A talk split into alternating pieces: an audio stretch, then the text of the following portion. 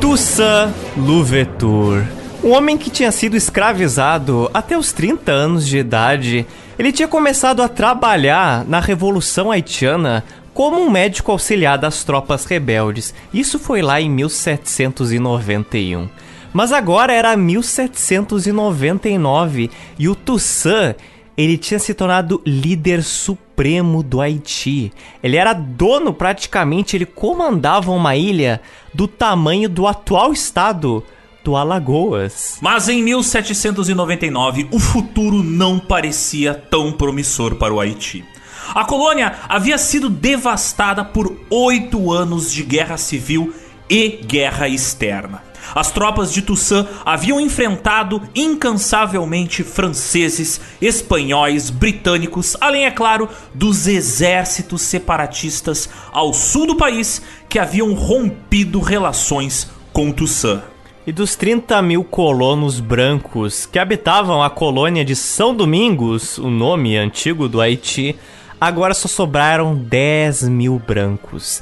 20 mil deles emigraram para os Estados Unidos, emigraram para a França ou morreram assassinados pelos seus ex-escravizados. Dos 500 mil escravizados que o Haiti tinha no ano de 1789, agora, passados 10 anos, havia ali em torno de 250 mil.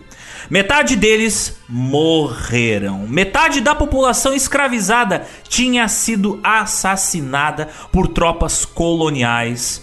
Tinha morrido assassinada por brancos ou até mesmo havia morrido por causa de subnutrição. Dos 40 mil pardos e pretos livres, haviam sobrado 30 mil. Entretanto, o Toussaint Louverture estava otimista com o futuro da ilha. Ele teria dito o seguinte: Eu encontrei essa colônia desmembrada, arruinada, dominada pelos bandidos como os espanhóis, os ingleses ou João François, que lutavam pelos pedaços dessa ilha. Hoje, ela foi purificada dos seus inimigos, foi pacificada está em direção a uma restauração completa. Mas não era bem assim a situação real. A insegurança e a subnutrição eram um grande problema. Por exemplo, grupos de mercenários e ladrões galopavam pelo interior do país, aplicando golpes naqueles que moravam mais afastados das grandes cidades ou até mesmo das vilas. As principais plantações do país também não estavam gerando alimentos suficientes para a população do Haiti. Mas ao mesmo tempo da Revolução Haitiana, outro país passava por uma revolução, mas na verdade por uma contra-revolução nesse momento. Essa era a França, que em 1799 a França seria governada por uma figura que se opôs a todos os valores da Revolução Francesa. Esse era o Napoleão Bonaparte. Que ele teria dito em 1801: Toussaint não é mais do que um escravo rebelde que precisa ser removido, custe o que custar.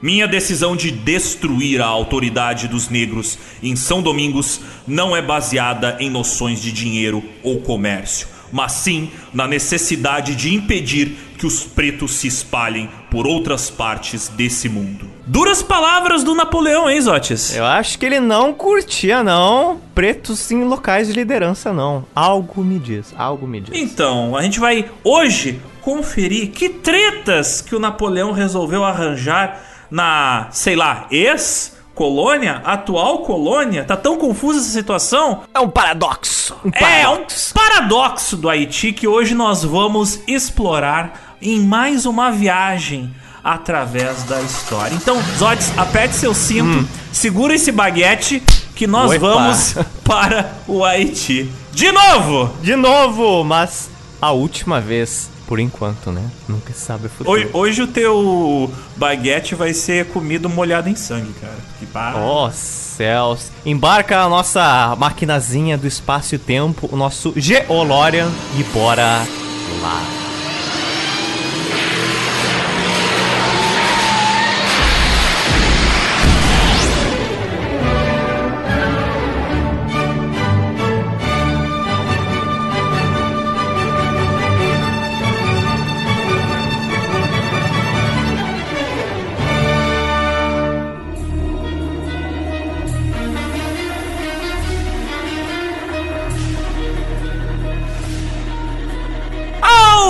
Ouvintes! Bem-vindos a mais uma edição do GeoPizza.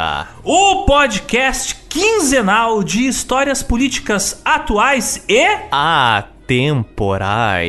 Afinal, toda história acaba em pizza. Meu nome é Alexander. Não fala pra ninguém que meu nome é francês, tá? Demusso!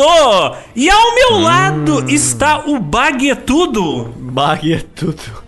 Rodrigo Zotes. E hoje, para a alegria dos curiosos, dos ansiosos, aqueles que não aguentam mais segurar a ansiedade, o coração, para terminar de ouvir um mês e meio de Haiti, estamos desde 2021 falando de Haiti.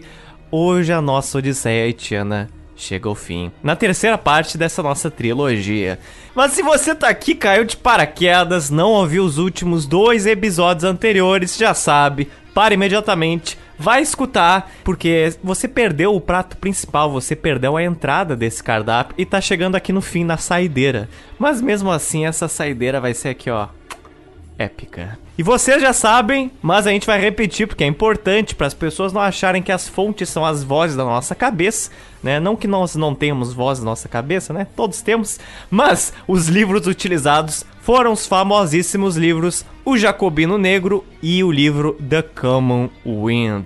Livros, títulos, autores, datas de publicação todos na matéria da nossa postagem no nosso site. Mazotes! A gente tá hum. viajando muito para fora do Brasil, visitando lugares cujo custo de estadia é caro. Então, obviamente, a gente hum. gasta muito dinheiro para fazer o GeoPizza, né? Eu estou olhando aqui é. o orçamento envolvido na edição, nos estresses desse podcast está muito alto. Aí eu te pergunto, quem é que financia essa brincadeira? Quem financia? Quem é que paga pelo chapéu de veludo e as roupas de seda do nosso caro jacobino Rodrigo Zoto? Meu Deus do céu. Quem, a quem interessa financiar o GeoPizza? A quem serve o GeoPizza? Você sabe muito bem, o GeoPizza ele é aqui apoiado mensalmente por incríveis contribuidores em todos os pontos cardeais desse globo.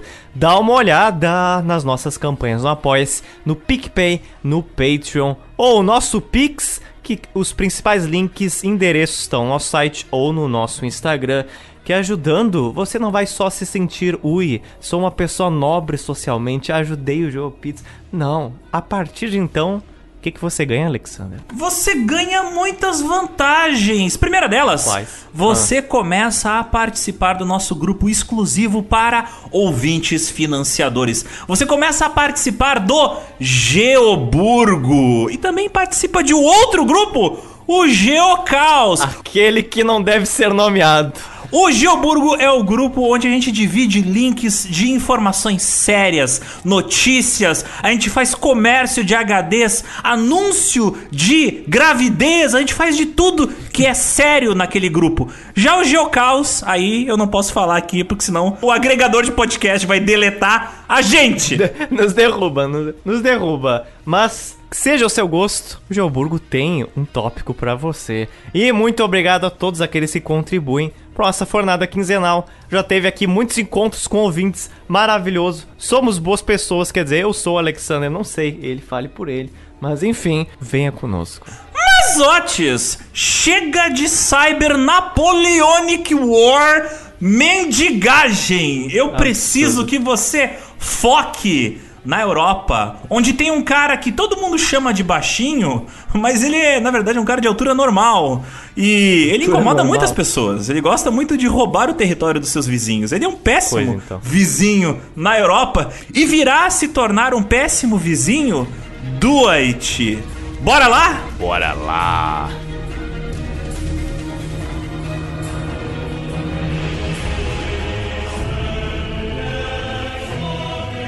Agora, Zotes, nós vamos voltar para a nossa linha do tempo para ajudar os nossos ouvintes a se guiarem nessa bagunça que é a história que a gente tem contado nos últimos três episódios. O ano é 1799, marquem em seus calendários. Nos uhum. últimos oito anos, a França foi governada por três corpos legislativos diferentes. Primeiro foi a Assembleia Nacional. Depois veio a Convenção Nacional. E em seguida ela foi substituída pelo Diretório Nacional. Como a gente fala, os nomes você já nota que vai diminuindo o funil da democracia, né? Assembleia, convenção, diretório e logo vai se tornar uma monarquia, né? O Diretório Nacional foi uma das épocas mais horríveis da Revolução Francesa. Foi durante esse período onde monarquistas e republicanos brigavam pelo poder, com monarquistas tentando dar vários golpes mas falhando. Os anos do diretório, que foram os últimos anos da França republicana, foram bastante tumultuados. Normalmente a gente tem a impressão que foi a partir das guerras napoleônicas, quando a gente vai estudar Napoleão, que a gente percebe que, nossa, como a situação estava tensa na Europa, né? Como as pessoas se odiavam. Mas não foi só nas guerras napoleônicas. De fato, a coisa piorou a partir de então. Mas de 1795 a 1799, época do Diretório, a França já estava se metendo em uma série de guerras na Europa. Ela estava declarando guerra a países como Itália, Prússia, Áustria, Inglaterra, Espanha, Países Baixos, todos países monarquistas, ao contrário da França que era republicana. Enquanto a França guerreava no exterior, para você ter uma ideia, o ministro do interior de Paris havia falado que não havia estoque suficiente de pão para alimentar a população por cinco dias. Sem falar na escassez de carne e de lenha. E aí vocês devem perguntar, tá, mas qual é a importância da lenha? Lembre-se que nessa época o aquecimento de todos os países do mundo, numa época onde não havia carvão para a população comprar, para colocar nos seus aquecedores durante o inverno, bem, lenha era fundamental para você se manter vivo no inverno. Essas guerras que o Zot citou foram motivadas principalmente por dois motivos: comércio e política. Incentivadas elas principalmente por muitos generais militares que queriam construir a sua carreira surfando no sentimento da contra-revolução. Tipo, ah, vou fazer umas vitórias militares e ficar famoso entre o povão. E sabe quem era um desses exemplos de oportunistas? Bem, hum. um certo italiano que resolveu se chamar de francês e tinha um chapéu de dois lados. O nome dele era Napoleão Bonaparte. Lembrando, Napoleão é da ilha de Córcega. Onde fica Córcega, Alexander? Na Itália. Ah, mamma mia. É recalcado, odeia Itália. Virou a casaca pra França, declarou guerra ao macarrão. E como fins de curiosidade, a Córcega, hoje, ela é uma ilha parte da França. Mas, 15 meses antes do Napoleão nascer, ela era uma ilha italiana. Ela era, na verdade, uma ilha dominada por Gênova, na Itália. Ou seja, o Napoleão, ele nasceu como francês, mas toda a família do Napoleão era tipicamente italiana. Para ter ideia, ele era chamado quando criança pelos seus familiares de Nabulio de Bonaparte. Nabulio. Olha que fantástico, meu filho. Nabulio. É muito melhor que Napoleão. Nabulio de Bonaparte. Isso levou a várias coisas curiosas. Porque o Napoleão, ele só foi pra França continental aos 9 anos de idade. E assim ele carregou por toda a sua vida um sotaque de Córcega muito pesado. Em Córcega se fala uma língua romântica típica da Córcega que se chama língua corsa, que não é o carro, tá bom? Que é bem parecido com o italiano, mas não chega a ser italiano.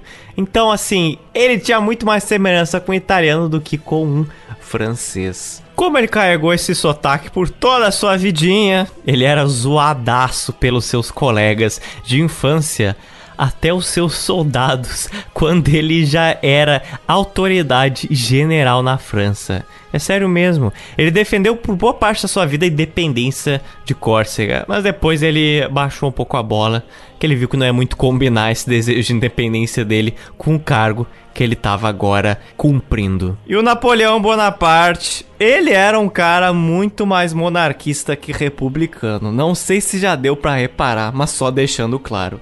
Se ele falasse isso em voz alta, se ele expressasse os seus desejos monarquistas na França republicana, olha, ele ia ter um encontro na Praça da Concórdia com a sua amiga guilhotina, né? Porque monarquistas eram ilegais nessa época. Por isso, o Napoleão foi, ao longo dos anos, acumulando muito poder e prestígio dentro das Forças Armadas, dentro do exército da França.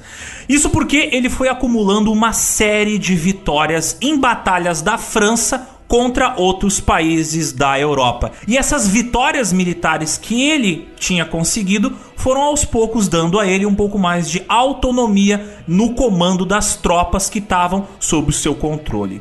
E autonomia militar, seja no século XVIII, seja no século XIX, ou seja nos dias de hoje, é sinônimo de autonomia política. Então, ao mesmo tempo que tinha um número maior de tropas sob o seu comando, o Napoleão também ia ficando mais poderoso. O Napoleão chegou a ter tanta autonomia de ação que em 1798 ele conseguiu convencer a França a atacar e guerrear o Egito. Sim, o Egito, que era um território do Império Otomano, mas ocupado pelos britânicos. O Napoleão fez isso com a desculpa de que ele queria dominar o canal de Suez, prejudicando os britânicos e assim beneficiando a França. Até interessante citar que nesse período de efervescência cultural na França, efervescência política, um certo francês que estava junto com as tropas no Napoleão, ele achou uma certa pedra preta lá no meio das areias do Egito e viu Hum, o mesmo texto está escrito em três línguas diferentes. A famosa Pedra da Roseta foi roubada pelas tropas do Napoleão nessa época que o Napoleão estava conquistando o Egito. Ela foi levada para a França e aí na França ela foi utilizada para, pela primeira vez na história, traduzir os textos egípcios para alguma língua moderna. Muitas informações que a gente tem acerca de reinados do Egito Antigo vieram da pedra de Roseta. Inclusive, ela é uma pedra que ela é cortada ao meio, não exatamente ao meio, mas existem várias partes faltando dela. Que nos faz pensar o quanto de coisa a gente realmente não sabe, né? Até é curioso citar que a pedra de Roseta tá, tem o mesmo texto escrito em três línguas diferentes, né? Mas é provável que tivesse o mesmo texto em outras línguas, porque aquilo ali era tipo um aviso legal, sabe? Tipo um, tipo um pôster colado num poste que tava escrito, ó, oh, é proibido fazer isso, foi passada tal lei, e aí por isso que tava escrito em várias línguas diferentes, por causa que era para que várias populações de várias origens diferentes que moravam no Egito tivessem acesso a essa mesma informação. Uma outra curiosidade é que hoje em dia a gente pensa que modinhas são coisas do século 20, né? Coisas entram e saem de moda, mas a moda do Egito começou nessa época, quando o pessoal finalmente traduziu os textos egípcios para francês, para inglês. E aí o pessoal se deu conta: opa, tudo aquilo que está escrito nas paredes dos templos não é enfeite, é texto. E aí virou moda o Egito. E aí nessa época acelera o roubo de coisas do Egito. Por causa que o pessoal ficou obcecado por tudo que tinha temática egípcia e começou a roubar e comprar tudo que podia de objetos do Egito antigo. O que salvou a pedra de Roseta foi que uma das traduções era em grego. Essa pedra é do Egito da época do Egito Ptolomaico, época da Cleópatra. Então, é, isso ajudou muito a entender a história dele. Mas, saindo do Egito e voltando para a França, a contragosto do Napoleão, né, que gosta do Egito, mas voltando para a França, do Diretório Nacional, o francês La Revellière falou sobre a campanha do Napoleão do Egito. Ele falou que aquilo ali. Essa ideia nunca partiu do diretório nem de nenhum dos seus membros. A ambição e o orgulho de Bonaparte não podia mais suportar a ideia de seguir quaisquer ordens do diretório. E curiosamente, o Napoleão queria participar do Diretório Nacional, porque fazendo isso ele teria mais poder político. Mas legalmente ele não podia fazer isso. Ele não podia participar do Diretório Nacional. Por quê? Porque tinha uma lei no Diretório que dizia o seguinte: que ninguém com menos de 40 anos podia participar dele. Nessa época, o jovem Napoleão tem quantos anos? Quanto? Quantos anos o menino Napoleão tem? 30 anos. Trintinha, ele é trintão. Napoleão era um cara que não seguia muito bem as regras. E ele também não iria seguir essa regra. Em 9 de novembro de 1799, Bonaparte deu o famoso golpe de 18 de Brumário, derrubando o sistema de governo do diretório e instituindo o consulado, abrindo caminho para seu novo governo imperial que iria acontecer nas próximas décadas. E esse evento, 18 de Brumário, é considerado o fim da Revolução Francesa. É a partir de então que o Napoleão se declara cônsul por toda a sua vida. É a partir de então que tem a famosa pintura que vocês já viram nos livros, que é o Napoleão se coroando, recusando a ser coroado e ele mesmo se coroa. Agora, com mais autonomia de ação, o Napoleão iria restaurar a escravidão nas colônias francesas, para que a França melhorasse economicamente. Tudo que a França conquistou nos últimos anos de revolução, ele faria questão de voltar atrás. O homem, ele era realmente cheio de si. Como disse Napoleão uma época, meus inimigos são muitos, mas meus iguais não são nenhum. O Napoleão, ele apontou uma comissão consistindo de vários generais militares de sua confiança que deveriam prender todos os generais de Toussaint e assim restabelecendo a escravidão no Haiti. Entretanto, ele falou algo diferente para o povo haitiano. O Napoleão, ele mandou uma carta para o Conselho dos Cidadãos de São Domingos, do Haiti. Nessa carta, ele assegurou todo mundo que o Haiti teria uma nova constituição feita pela França e de que os colonos não seriam mais representados na França, que os colonos do Haiti não estariam mais na França discutindo sobre o Haiti. Ao contrário, eles seriam representados através de uma série de leis especiais. Leis especiais entre grandes aspas. Uhum. Mas que leis especiais são essas, meu caro Zotes? Quais? Ninguém sabia realmente o que, que eram essas leis. Era um termo deixado intencionalmente vago, com o objetivo de enrolar o Toussaint e também enrolar os haitianos, para assim dar mais tempo para o Napoleão preparar uma invasão definitiva ao Haiti. E o mais curioso disso tudo é que o Napoleão se recusava a enviar cartas diretamente para o Toussaint. Note que ele mandou uma carta para o Conselho dos Cidadãos de São Domingos. Ele não mandou para o Toussaint. Ele falou através dessa carta para os Conselhos dos Cidadãos sobre as leis especiais. Mas por que não para o Toussaint? Não era só uma questão de dar vácuo no Toussaint, e tinha uma lógica bem espertinha por trás. Caso o Napoleão Bonaparte enviasse cartas diretamente ao Toussaint, um líder rebelde, que não tinha legalmente uma autonomia de ação, o Napoleão estaria, de certa forma, reconhecendo o Toussaint como um governador oficial da ilha, porque seria a comunicação entre dois líderes de duas nações. Lembrando, o Haiti tinha um governador que representava a França, esse era o cara, mas no Haiti ele não era ninguém, porque quem mandava era o Toussaint. Então Napoleão reconhecer Toussaint significa que o governador colonial não valia mais. Seria a França reconhecer sua própria derrota. E mantendo Toussaint e o Haiti nesse limbo, o Napoleão conseguiria ganhar mais tempo para arquitetar o seu plano de invadir o Haiti.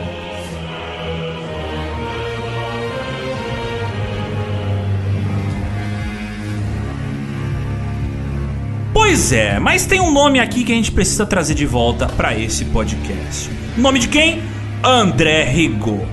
Paralelamente, enquanto Napoleão ignorava o Toussaint, o Toussaint estava nos últimos momentos de uma guerra civil com o general pardo André Rigaud. Os pardos, insatisfeitos com as políticas pró-africanos liderados pelo Toussaint, se juntaram ao general André Rigaud no sul da ilha, querendo declarar independência e restaurar a escravidão dos africanos. Tudo isso vocês viram acontecer no nosso último episódio. Eles, os pardos, conhecidos por ser um poderoso grupo escravista, não estavam contentes com o fim da escravidão e também não estavam nem um pouco contentes com os pretos chegando ao poder. Mas, depois que o Toussaint conseguiu fazer acordos comerciais com os Estados Unidos e com a Inglaterra, o chefe dos pardos, o André Rigaud, ficava cada vez mais desamparado e sem recursos. Sem suprimentos e com pensamentos suicidas, as suas tropas eram massacradas por Jean-Jacques Dessalines, o general haitiano auxiliar de Toussaint e um dos seus maiores coadjuvantes, por assim dizer. Se Rigaud não conseguisse fugir, ele pretendia explodir a cidade na qual ele havia se refugiado. A cidade de Cavaillon, matando ele e as suas tropas de uma vez só. Entretanto, as tropas não foram nem um pouco fãs desse plano dele de cometer um suicídio em massa. Um suicídio forçado, entre outras aspas, né? O Rigaud, ele foi impedido pelos seus próprios soldados, né? Por favor, não nos exploda. E incentivaram ele a dar o fora no Haiti o mais rápido possível.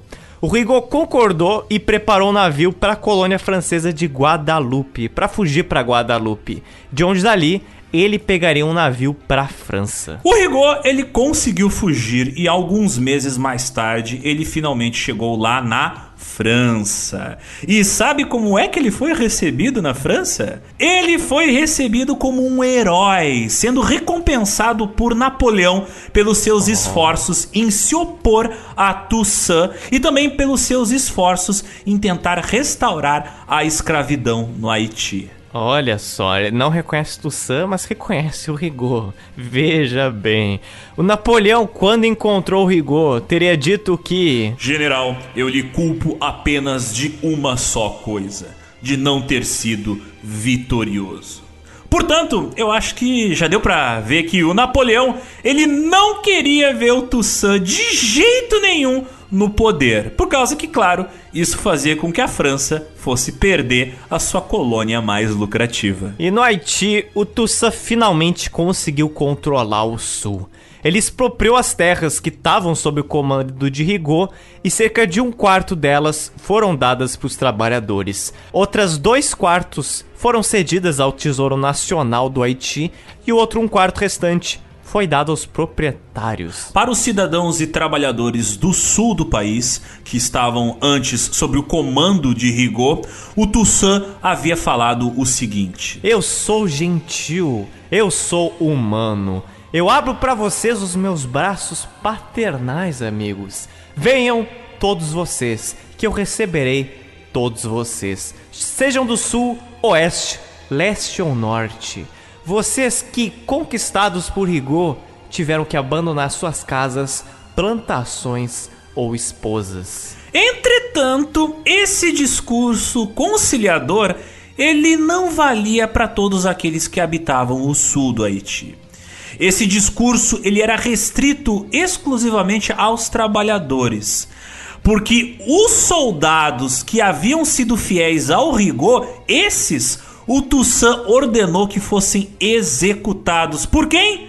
Pelo Jean-Jacques Dessalines, o braço hum. forte de Toussaint. Sempre ele, né? Você vê que é um eterno good cop, bad cop, bom policial, mau policial. Eles precisam trabalhar juntos sempre. O Toussaint ordenou cerca de 350 fuzilamentos. Entretanto, o Dessalines ele passa um pouco da linha. Só um pouquinho. Ele costumava só um fazer. Pouquinho. Só é, apenas mover o limite um pouco ali para a direita. Por quê? Não se sabe os números exatos, mas se estima que o Dessalines matou de 500 a 2 mil soldados de Rigaud. E o Toussaint pediu 350. Ao saber disso, o Toussaint falou o seguinte pro Dessalines: Eu disse para podar a árvore não para cortar o seu tronco. Tudo dominado, Zotes, tá tudo dominado. Com o sul do Haiti dominado, havia outra tarefa urgente pro Toussaint resolver.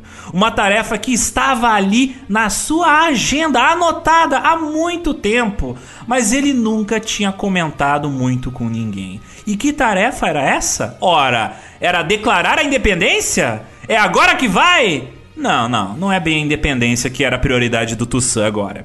O Toussaint iria agora anexar a atual República Dominicana. Sim, isso mesmo. O Toussaint iria anexar a colônia espanhola ali do lado do Haiti. Um território maior que o Haiti. O homem está maluco, o gerente do Haiti está maluco, cara.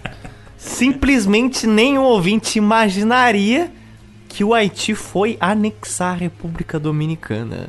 O que aconteceu, confira. Alegando que os espanhóis estavam escravizando haitianos e africanos do Haiti e levando eles para a colônia espanhola de São Domingo, o Toussaint criou e chefiou pessoalmente uma expedição militar para anexar a colônia de São Domingo. Já o Napoleão Bonaparte, indiretamente, já tinha dado ordens para que os cidadãos de São Domingos não expandissem seu território de forma nenhuma. Mas, da mesma forma como Napoleão ignorava o Toussaint, agora o Toussaint iria ignorar as ordens do Napoleão. Então, uh. vai ter sim invasão da colônia espanhola de São Domingo. Eu vou anexar sim. É aquela coisa, né, Zotes? Provavelmente esses dois líderes militares leram os mesmos livros contando história de estratégia militar. Os caras provavelmente leram os mesmos autores que eram populares naquela época. Então, tipo, é briga de gigantes, cara. É briga de gigantes. Não tem como. Cara, é quase um Death Note. Cada um preve o um movimento um do outro. É, é um jogo de xadrez entre dois Big Brain. Ah, pros gaúchos é como se fosse um Grenal, entendeu? Não tem, não tem. Meu Deus do céu, que parada. Meu Deus do céu. Acaba o podcast. Acaba. Serra, acabou, acabou.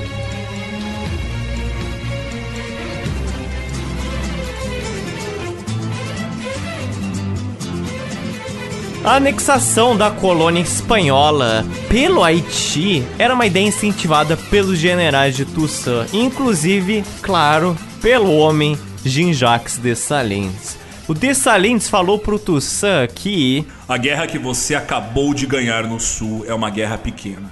Agora, nós temos duas outras maiores pela frente. Uma delas é com os espanhóis que não querem ceder sua terra a nós. E a outra é a França que tentará nos fazer escravos novamente assim que derrotarmos nossos inimigos.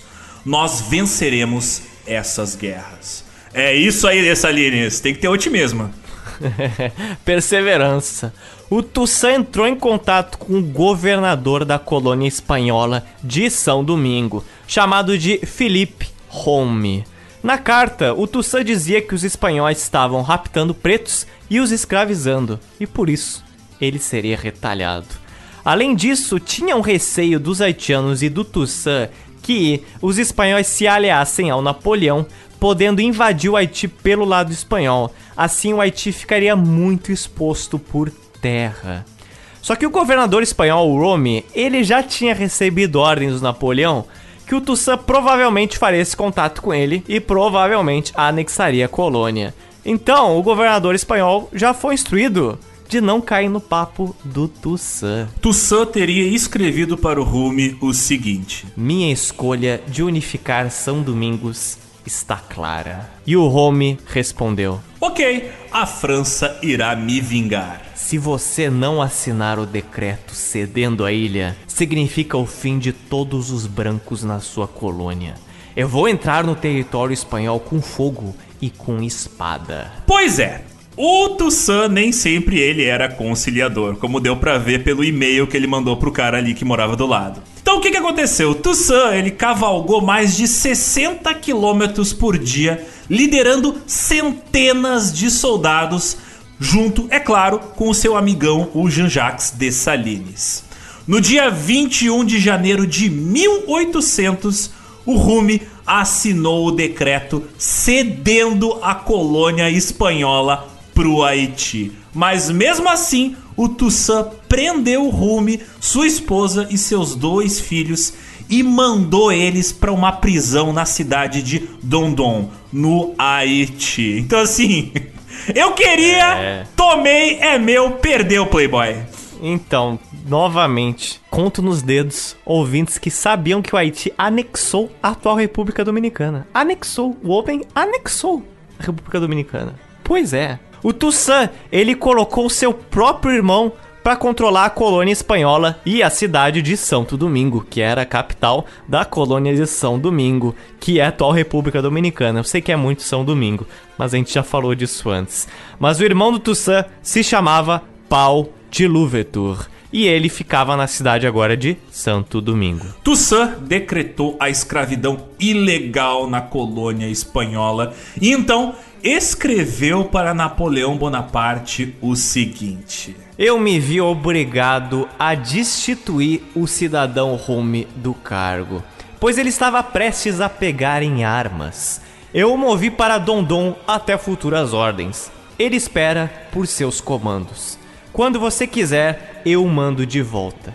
Quaisquer sejam as calúnias que meus inimigos ousaram ali escrever, saiba que vou me abster de me justificar. Entretanto, saiba que os meus princípios me evitam de fazer algum mal a Rome. Então vocês vejam, o homem não tava de brincadeira, ele tava realmente peitando o Napoleão.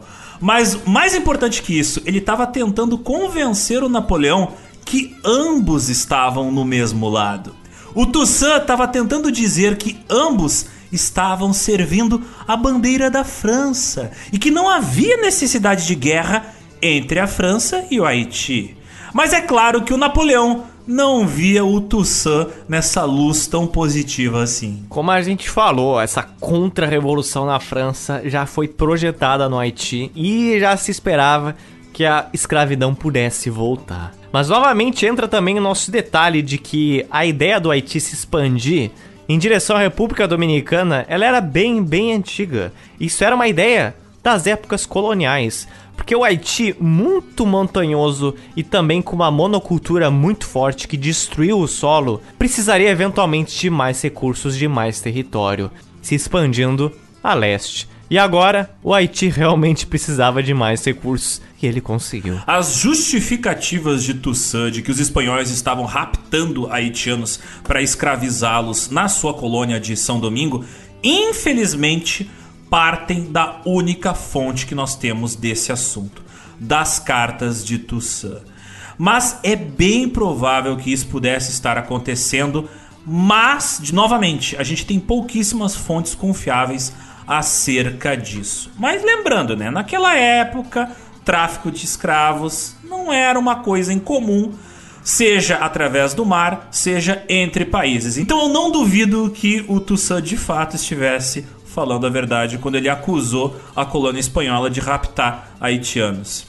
Entretanto, a partir de agora, o movimento mais ousado de Toussaint não seria anexar a colônia espanhola, mas sim seria não dar satisfações ao seu próprio povo sobre o que, que ele estava fazendo.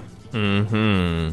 As ações militares do Toussaint começaram a ser unilaterais. Os seus pronunciamentos, que antes eram numerosos, começaram a ficar cada vez mais escassos. Os cidadãos de São Domingos não entendiam exatamente o motivo dele ter conquistado aquela colônia espanhola.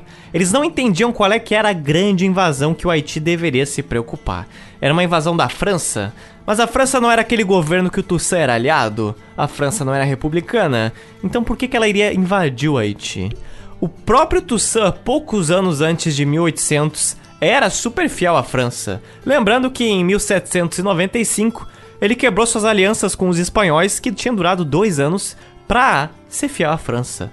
Mas agora, em 1801, não era mais o caso.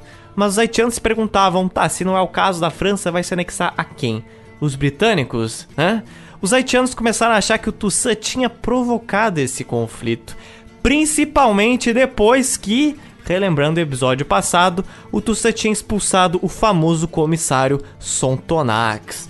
Então tava gerando vários burburinhos sobre o Toussaint. Embora ninguém duvidasse das suas grandes habilidades como administrador, a galera tinha um receio de que o que, que ele pretende, afinal de contas, com tudo isso. E se quando a gente estuda esses anos no fim do século XVIII, já é super confuso para quem lê os textos, né, escritos sobre esse período, imagina para os cidadãos que moravam em São Domingos que não entendiam nada de política, que não sabiam ler, que não estavam por dentro das notícias que hoje nós sabemos.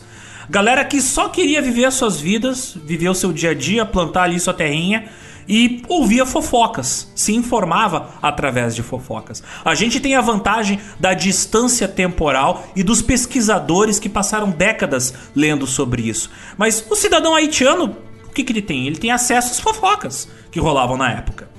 Eles não sabiam mais se eles podiam confiar no Toussaint eles não sabiam se o próprio Toussaint preferia não explicar os assuntos para eles porque ele estava escondendo alguma coisa. Então, não se sabe o que estava acontecendo na época com precisão. E tem outra coisa, a gente também não sabe se era perigoso pro Toussaint explicar muitos dos assuntos que ainda não tinham sido definidos. Porque vocês percebam, é uma situação política que ela muda de mês em mês. Entendeu? É uma situação política que está mudando o tempo todo. Então, se o Toussaint fala uma coisa errada e a situação política muda, ele pode se queimar com a população. E ele precisa do apoio popular para se manter no poder. E ele precisa se manter no poder para manter o Haiti minimamente estável. Então, cara, é uma bagunça muito complicada de administrar.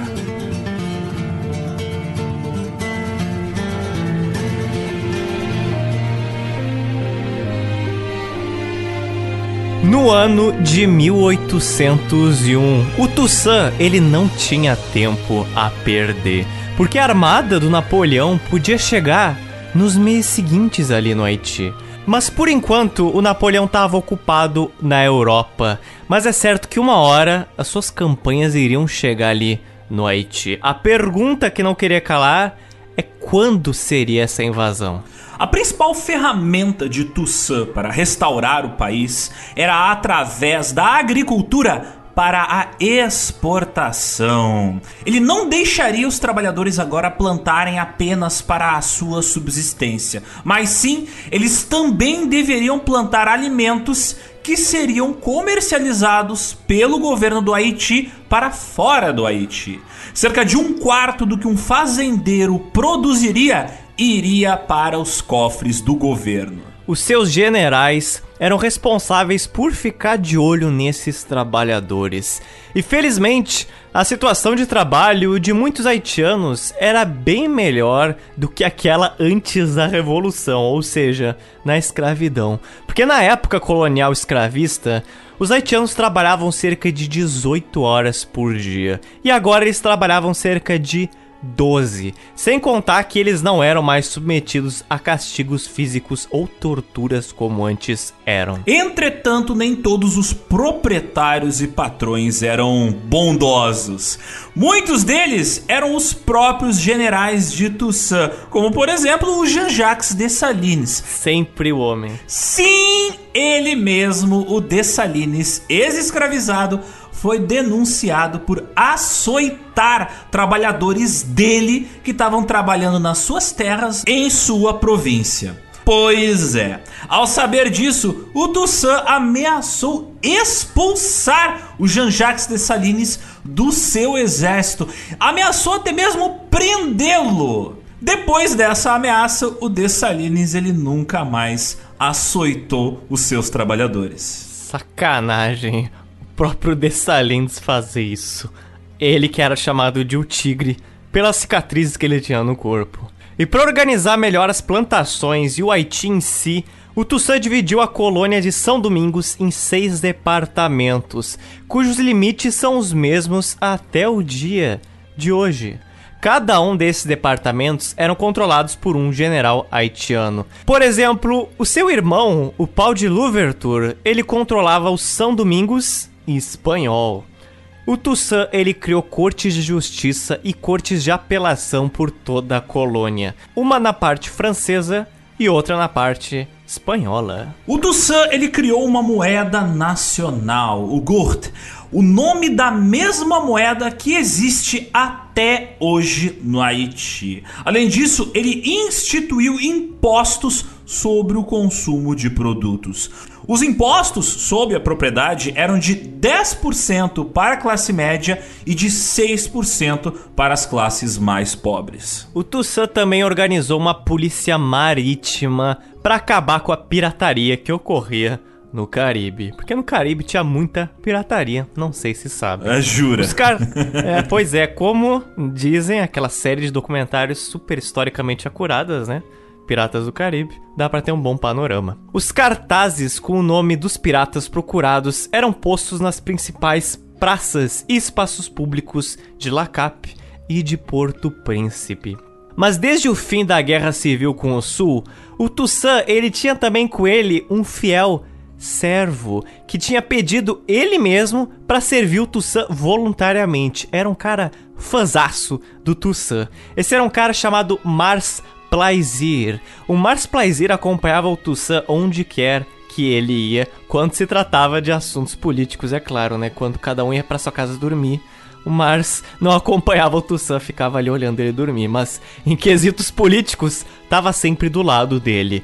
O Mars Plaisir seguiu o Toussaint a cavalo, a pé, estava nas reuniões com ele e também em outras reuniões que envolviam outras figuras importantes do Haiti, como políticos e generais. O lado de São Domingos espanhol era um dos maiores desafios para a administração de Toussaint, pois, obviamente, os espanhóis odiavam os haitianos, ainda mais após o Toussaint quebrar a aliança anos atrás. Por isso, Toussaint manteve alguns oficiais públicos espanhóis nos seus cargos antigos e deu anistia para toda a população. Além disso, construiu mais infraestrutura pública ali na ex-colônia espanhola. E embora a capital de São Domingo espanhol, que também se chamava Santo Domingo, né? Capital hoje é Santo Domingo, inclusive, fosse de certa forma urbanizada, boa parte do interior da colônia de São Domingo, da colônia espanhola, era totalmente rural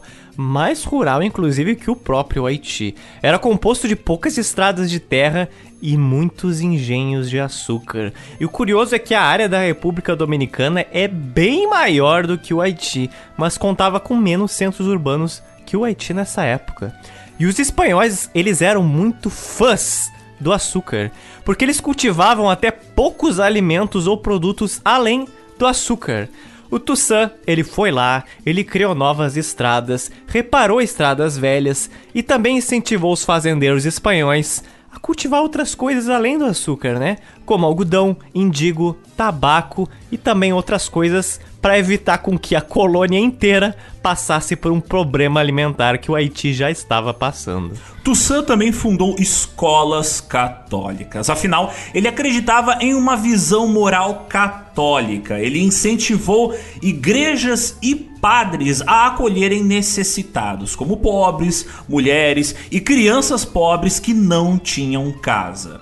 Toussaint também mandava crianças pardas e pretas para estudar na França, tendo os seus estudos financiados pelos cofres públicos do Haiti. Para quê? Para que esses estudantes, quando crescessem, já estivessem estudados, retornassem para o Haiti e futuramente se tornassem os governantes do país. Toussaint promovendo a balbúrdia, vejam só. Promovendo educação infantil, cara. Balbúrdia. Toussaint também induziu seus soldados a abandonarem o concubinato, ou seja, ele incentivou a galera a parar de frequentar os tão numerosos prostíbulos no Haiti, algo que estava praticamente enraizado na vida colonial de muitos homens haitianos. Toussaint realmente queria ver seus soldados vivendo com modos, com educação francesa. Embora ele e ninguém ali realmente tivesse pisado na França em nenhum momento, né? Ele queria fazer um Ctrl C, Ctrl V da civilização francesa. O Toussaint, como dá pra ver, ele acreditava em um tipo de moral e cultura ideal para o seu povo. A população do Haiti podia ser branca, parda e preta, mas idealmente todos esses grupos deviam seguir a cultura europeia francesa. Toussaint também reconstruiu várias quadras de edifícios das cidades de La Cape e Porto Príncipe, inaugurando, óbvio, monumentos para comemorar o fim da escravidão. O palácio do governador, onde habitava o Toussaint, frequentemente era o espaço de reuniões com figuras importantes, sejam elas brancas, pardas ou pretas. E agora a sua esposa Suzanne, que passou os últimos anos vivendo afastado dele pelo perigo da guerra civil com rigor, conseguiu finalmente se mudar para perto do Toussaint, vivendo em uma plantação de café que ficava ali do lado do palácio do governador. Já dois dos seus filhos, que o Toussaint tinha três, dois deles tinham ido para Paris estudar e eles só voltariam anos mais tarde. Eles tinham saído do Haiti no início da Guerra das Facas, da Guerra Civil com o Rigaud, e voltariam nos primeiros anos do século XIX. Foi nessa época também que Lacap recebeu um hotel chamado de Hotel Le Republique, em estilo neoclássico, que era, que era bem comparável com aqueles que tinham, obviamente, na França. Frequentado por pretos, brancos e até estadunidenses, esse era um espaço onde se reuniam desde generais até trabalhadores agrícolas. Toussaint ia lá regularmente, onde às vezes ficava nos seus estudos e ocasionalmente alguém sempre vinha falar com ele para tratar de assuntos do governo do país. Os teatros começaram a tocar novamente, com alguns pretos trabalhando lá como violinistas, pianistas e outros músicos. Ex-escravizados que tinham vivido quase boa parte da sua vida até aquele momento sob a escravidão, passado por uma guerra civil, invasões estrangeiras, tudo aquilo, eles agora tinham a oportunidade de se restabelecer e de trabalhar em empregos que eles jamais consideraram. Empregos, por exemplo, tocar música em teatro, ser ator ou trabalhar em restaurante eram coisas inimagináveis. A liberdade era uma coisa muito além do alcance. Agora tem emprego desses? Eles achavam que oportunidades de emprego como essas jamais existiriam no Haiti. Eles achavam que aqueles trabalhos eram exclusivos para os brancos, mas o Toussaint mostrou para eles que não, eles também tinham direito de participar dessas profissões que antes eram exclusivas para outras classes sociais. E embora o Toussaint ele cultivasse o seu famosíssimo ar de mistério sobre alguns assuntos políticos, não dando muita satisfação sobre o que, que ou não ocorrer, os cidadãos haitianos sempre podiam contar com ele para fazer denúncias, queixas ou para tratar de assuntos políticos. Em cerca de um ano, cerca de dois terços dos campos de cultivo do Haiti foram restaurados e as plantações começaram finalmente a dar sinais de recuperação. As classes pareciam estar finalmente se reconciliando.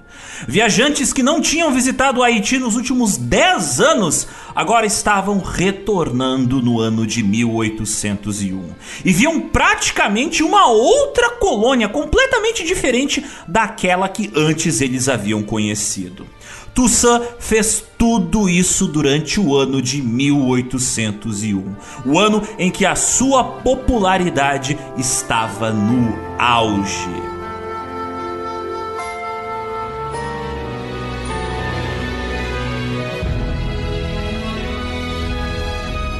Esse foi o famoso ano do Toussaint. Se vocês acham que o Toussaint já fazia jus ao nome dele antes, agora em 1801 seria realmente a sua época mais dourada. Em 1801, o Toussaint tinha centenas de cavalos pelo Haiti, que estavam distribuídos ao longo de mais de 200 quilômetros de extensão. Era dever do Toussaint entregar medalhas a alguns generais ou funcionários pelo seu desempenho em todo o Haiti. Então por isso nunca se sabia exatamente onde ele podia aparecer ou quando tudo era possível. É dito que no palácio do governador ele ditava suas cartas para cinco secretárias diferentes, normalmente trabalhando toda a madrugada até o amanhecer. O maluco era um workaholic, 24 horas por dia, 7 dias da semana.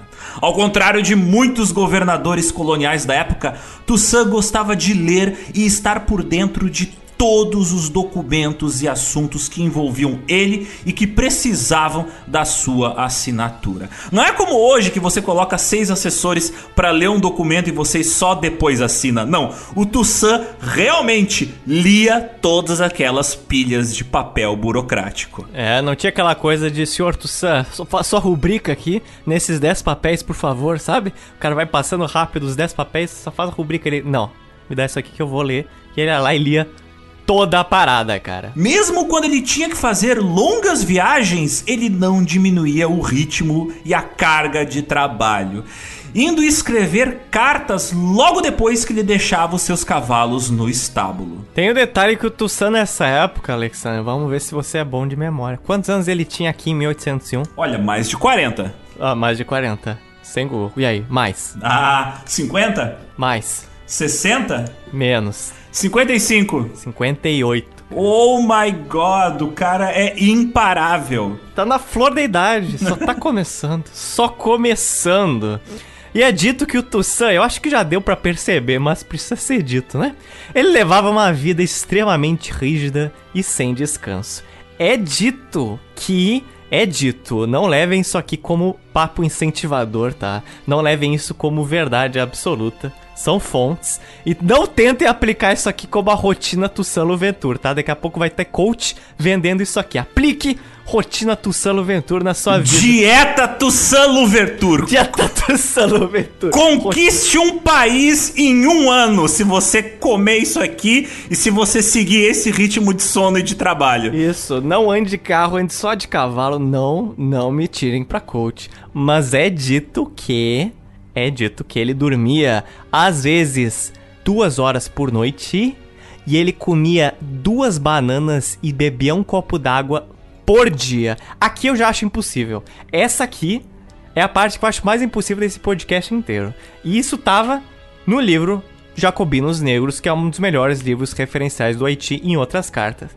Duas bananas e um copo d'água por dia? Desconfio. Desconfio imediatamente. Mas passei a informação adiante. Ninguém vai me processar por comer duas bananas e não sei, passar mal e ter a beira da morte, ok? Muito obrigado. Olha, de repente os copos naquela época eram bem grandes, de repente as bananas eram muito grandes no é, Haiti. Não, não sei, qual. nunca vi banana haitiana de repente foi um erro de tradução, dizia que ele comia um cacho de banana ao invés Dois de comer. cachos de banana é, por dia. não sei. Aí é possível. Mas assim, é. o fato é que se vocês procurarem as fotos uh, dos documentos da época onde aparecem ilustrações, gravuras do Toussaint Louverture, uh, ele é um cara bem magro. Então assim, eu bem não magro. duvido que ele comesse pouco. Agora, duas bananas e dois copos d'água, aí eu já acho... Não tem como. Não tem como. Não no calor haitiano. Não tem como. Então aqui, ó. Tradução atualizada Pizza 2022. Dois cachos de banana e uma jarra d'água. Pronto, agora tá melhor. Sendo um homem tão requisitado, tão comprometido, trabalhando tanto, comendo tão pouco e tão cheio de inimigos, era óbvio que o Toussaint ele tomava cuidados especiais com a sua vida, né? Ele não podia morrer, por exemplo, senão podia é. dar ruim pro Haiti. Com medo de envenenamento e, né, obviamente ele tinha razão em ter medo de ser envenenado, o Toussaint ele nunca aceitava presentes, muito menos comida de estranhos. Ele já tinha sofrido dois atentados à sua vida, então não é de se surpreender que ele tivesse medo de que, opa, antes era chumbo, de repente alguém coloca agora arsênico na minha comida? Não sei. Quando ele tinha que fazer paradas ou visitas em algumas vilas, ele sempre levava com ele uma cozinheira que fazia para ele algum prato típico do Caribe feito de vegetais, chamado de calalos. E quando ele precisava dormir fora de Lacap, Tussa sempre dormia com o seu casaco e com as suas botas, cara. Vestido, porque ele sabia que emergências podiam irromper a qualquer momento da noite. E todas as horas que ele foi interrompido de madrugada, os oficiais, os mensageiros e os soldados diziam que encontraram ele pronto sempre para receber alguém. Imagina que estresse, Otis, tipo, no meio da noite, assim, alguém chuta a porta, tá ligado? Aquele bombado do Jean-Jacques ah. Dessalines. Blam, chuta a porta. Cara! Estão invadindo tal cidade. Aí o Tussan já pula da cama pronto, assim, com a espada embainhada, com as botas vestidas e bora lá, vamos dar tiro nesses caras. É, posso que ele dormia de barriga para cima, assim, com as mãos entrelaçadas sobre o peito, sabe? Segurando os documentos assim. que ele tem que assinar no dia seguinte. e com uma espada na mão, assim, perfeitamente. Dormindo com o revólver debaixo do travesseiro. Isso. Nunca sabe, cara. E além de ser conhecido como ótimo administrador, o Tussan também não deixava para trás a sua habilidade como general militar. Desde o começo até o fim da sua carreira, ele foi conhecido por incentivar os seus soldados a tentarem fazer quase coisas que eram impossíveis.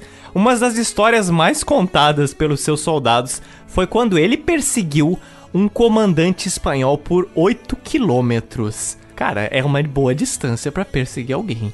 E ao longo de 10 anos, o Tussa foi ferido 17 vezes em batalha. Pelo visto, ele não comia banana, né? Ele comia adamantium, mas tudo bem. É, e para convencer diferentes classes a viverem juntas e em paz, o Tussan tinha várias estratégias para conciliar essa galera que antes se odiava demais. Por exemplo, uma vez trabalhadores pretos foram até o palácio do governador para falar que estavam receosos com uma possível dominação branca.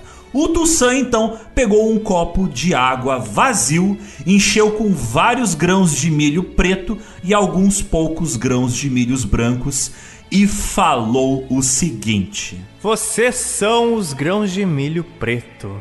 Os brancos que os escravizaram são esses grãos de milho brancos. Ele balançou o copo, misturando os dois tipos de grãos de milho dentro do copo e falou o seguinte: Agora, os brancos estão apenas aqui e aqui, mas vocês, pretos, estão por todo lugar. Com isso, Tussan pretendia mostrar que os pretos sempre seriam mais numerosos que os brancos e por isso não precisavam sentir medo dos brancos. Outro experimento que ele fazia quando a galera não se convencia com isso aí, ele pegava um copo d'água cheio e misturava essa água com vinho.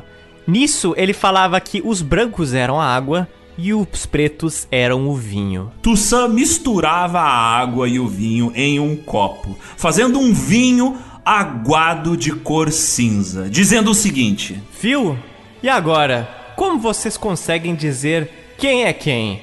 Todos devemos viver juntos. Eu acho que esse truque funcionaria melhor hoje em dia se ele utilizasse Tang ou Kisuko, mas tudo bem. É, acho que o vinho da época conseguia se diluir mais, porque hoje em dia não, não vai dar muita diferença de coloração. É, não, é que você mete uma tinta e não tem mais água, só tem o suco, tá ligado? o Tang não sabe conciliar as classes, então. O Tang monopoliza. ah, mas aí é que tá. O Tussan ele fazia fama entre os seus generais, entre os trabalhadores, mas também fazia fama em uma classe no Haiti muito específica, Alexander.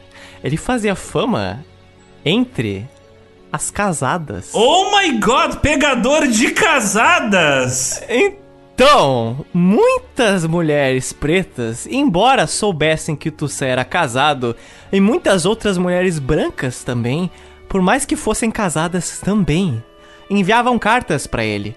Algumas dentro das cartas colocando pedaços de cabelo ou joias. Eram os nudes da época. é, isso rolava na época. O Tussé chegou a falar sobre isso com seus generais o seguinte: ele falou que, infelizmente, eu tenho um efeito maldoso sobre a moral de algumas pessoas. Então veja você, Tussan, comedor de casadas. Mas falando sério, brincadeira, ele nunca teve um caso fora do casamento dele. Ou pelo menos não que a gente saiba. Mas uma coincidência, tu sabe quem também era comedor de casadas, Otis? Ai, meu Deus do céu. O Napoleão Sim. Bonaparte, a amada dele. Bem, ele pegou depois que, uh, digamos que a França deu um jeito de matar o marido dela. Ele falou: opa, não é mais casada, agora é viúva, agora eu posso papar. Meu Deus. Então você vê, dois rivais, né? Mentes geniais pensam igual. que coisa horrível.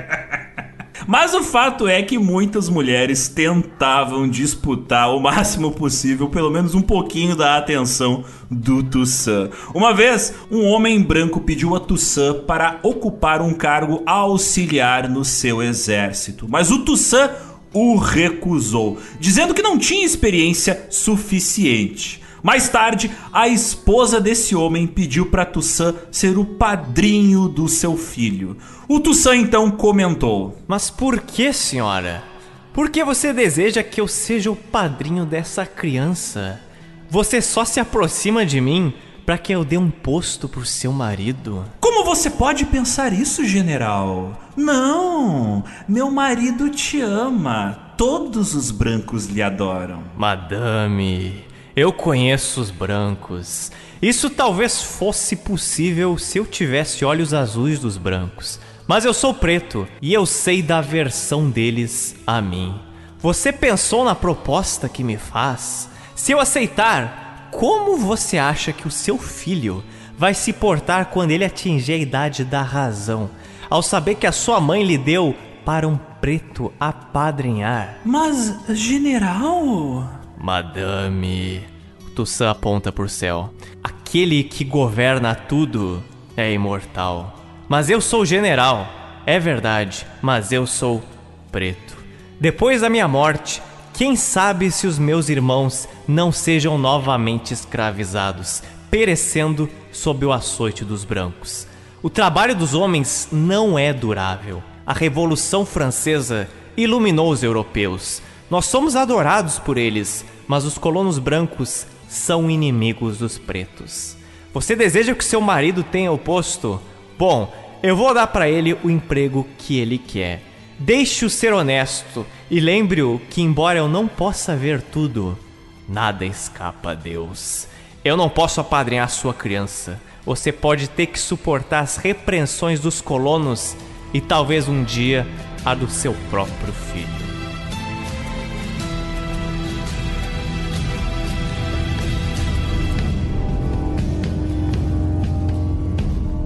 Mazotes, vamos sair desta novela mexicana e vamos voltar ao que nos interessa, que são tretas geopolíticas.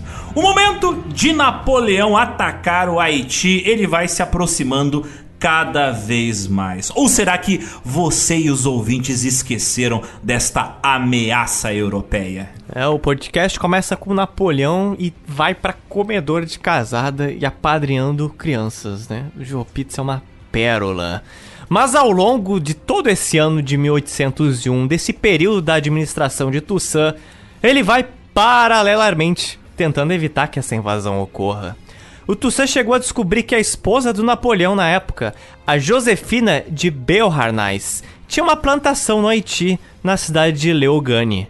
A Josefina escreveu para o Toussaint falando que a sua plantação estava em ruínas. O Toussaint foi lá, restaurou ela, tudo bancado pela colônia. Entretanto, nada disso foi o suficiente para Napoleão escrever para Toussaint ou dar qualquer tipo de atenção direta para ele. A guerra e o vácuo do Napoleão pareciam inevitáveis. Para melhorar a situação, as cartas que Toussaint mandava para os seus filhos, que estudavam em Paris, começaram a ser confiscadas pelo governo de Napoleão. É, agora o bicho Vai pegar.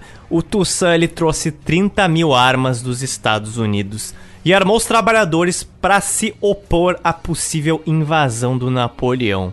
Ele introduziu alguns fazendeiros que moravam próximos às principais estradas do Haiti a um sistema de apitos, e para eles, finalmente, ele abriu o jogo. Ele foi lá e falou do perigo iminente da invasão francesa. Toussaint escreveu novamente a Bonaparte, pedindo para a França lhe enviar professores, trabalhadores, administradores para manter a colônia funcionando. Mas Napoleão Bonaparte não responderia a nenhuma carta enviada por Toussaint.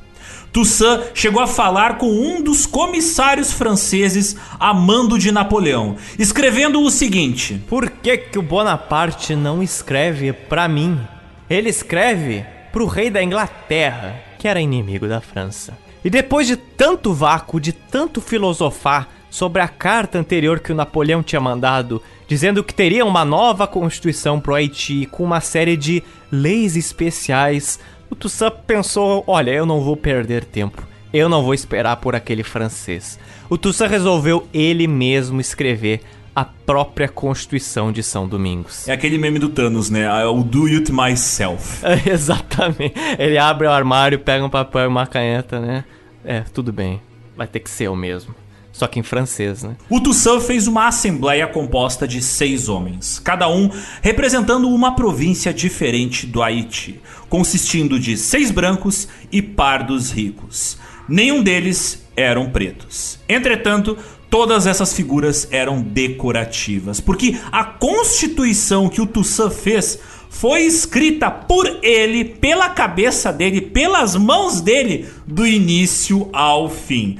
Foi ele que pautou, foi ele que decidiu todos os termos do governo. Então, aquela galera ali, aqueles seis homens, estavam ali só para enfeitar. No final, tu sabotou fonte, voz da minha cabeça. Na Constituição, foi pautado que a escravidão deveria ser abolida para sempre. Todo homem de qualquer cor podia ser empregado em qualquer trabalho, desde que tivesse as habilidades necessárias para isso.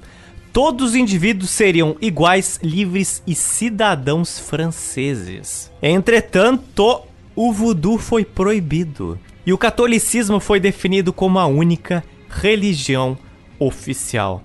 Esse parágrafo foi um dos pontos que muitos pretos e africanos ficariam muito descontentes, obviamente. Toussaint incorporou à Constituição do Haiti um parágrafo para preservar o direito de todos os proprietários ausentes das colônias, com a esperança de que aqueles brancos franceses um dia retornassem ao Haiti. A igreja foi subordinada ao Estado, com o clero impedido de participar de qualquer atividade pública apenas por ser o clero. É aquela coisa, né? Na Revolução Francesa houve a separação do Estado e da igreja. Então, nada mais natural que o Toussaint reproduzisse isso na sua Constituição. Toda a colônia de São Domingos ganhou um departamento de finança, polícia e forças armadas, mas todas elas estavam confinadas ao Toussaint, que podia decidir por veto o que poderia ou não ser feito e, mais importante, o que poderia ou não ser publicado nos jornais e panfletos do Haiti. A Assembleia Central do Haiti poderia aceitar ou rejeitar leis, mas a Assembleia, novamente, estava submissa ao poder de Toussaint. A Constituição apontou Toussaint como o governador por toda a sua vida. Parecido com um certo imperador europeu, né? E o Toussaint, então... ele teria o poder de nomear o seu sucessor. Rolava várias charges da época exatamente comparando esse governador por toda a vida do Toussaint com o Napoleão, que ele era exatamente a mesma coisa, cônsul por vida, né? E o Toussaint era, teoricamente, a mesma coisa. Foi questionado isso, por que, que o Toussaint fez isso? E o Tussa falava, ué, só os franceses podem? então, então, veja só, veja só. E nesse momento, o verdadeiro governador do Haiti, ao menos por lei, era o conde de Edoville, que ele estava a trabalho em Paris. Quando ele soube que agora o Toussaint era o único e legítimo governador do Haiti, ele ficou catapimbas e agora? Será que eu volto pro Haiti? Será que estou desempregado? O que, que eu faço agora? Entretanto, a independência não foi mencionada em nenhum momento dessa Constituição.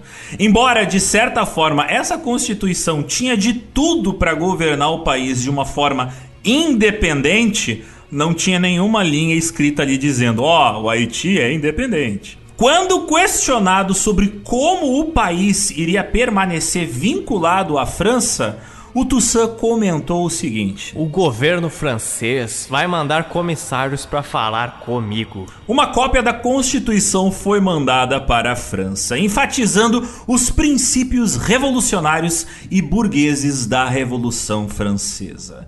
Mas adivinha, Zotes, como é que você imagina que foi a repercussão da chegada da Constituição haitiana ali na França? Um sucesso tremendo, popular. Ninguém na França gostou da Constituição e também quase ninguém no Haiti. Pardos, pretos, brancos, até mesmo os generais de Toussaint, cara. Como o general Henri Christophe e o seu sobrinho Moise, eles condenaram a Constituição. O Henri Christophe disse que Toussaint foi longe demais. E o Moise, o seu sobrinho, falou que ele acha que é o rei de São Domingos. Muitos reclamaram que Toussaint poderia, ao menos, ter enviado um rascunho, né, um primeiro draft da Constituição antes de sair por aí imprimindo e mandando ela para todo mundo, para todo lugar. O que realmente fazia sentido, porque imprimir a Constituição naquela época era o equivalente a tornar ela oficial. E de fato, era isso o que o Toussaint tinha feito. Ele tinha se sentado no computador, abriu ali o Google Docs, escreveu a Constituição, mandou o um e-mail para todo mundo e disse: Ó, oh, é isso que tá valendo. É provável que nem o servo do Toussaint, o seu fiel servo, o Mars Plaisir, tenha gostado dessa Constituição. Mas o Mars Plaisir sempre assinava embaixo de tudo que o Toussaint fazia, então é difícil usar ele de parâmetro para qualquer coisa. O general Henri Christophe foi até o Toussaint e perguntou para ele o que, que ele queria com tudo aquilo. Como é que ele via São Domingos no futuro, né? Para que esse domínio tão forte?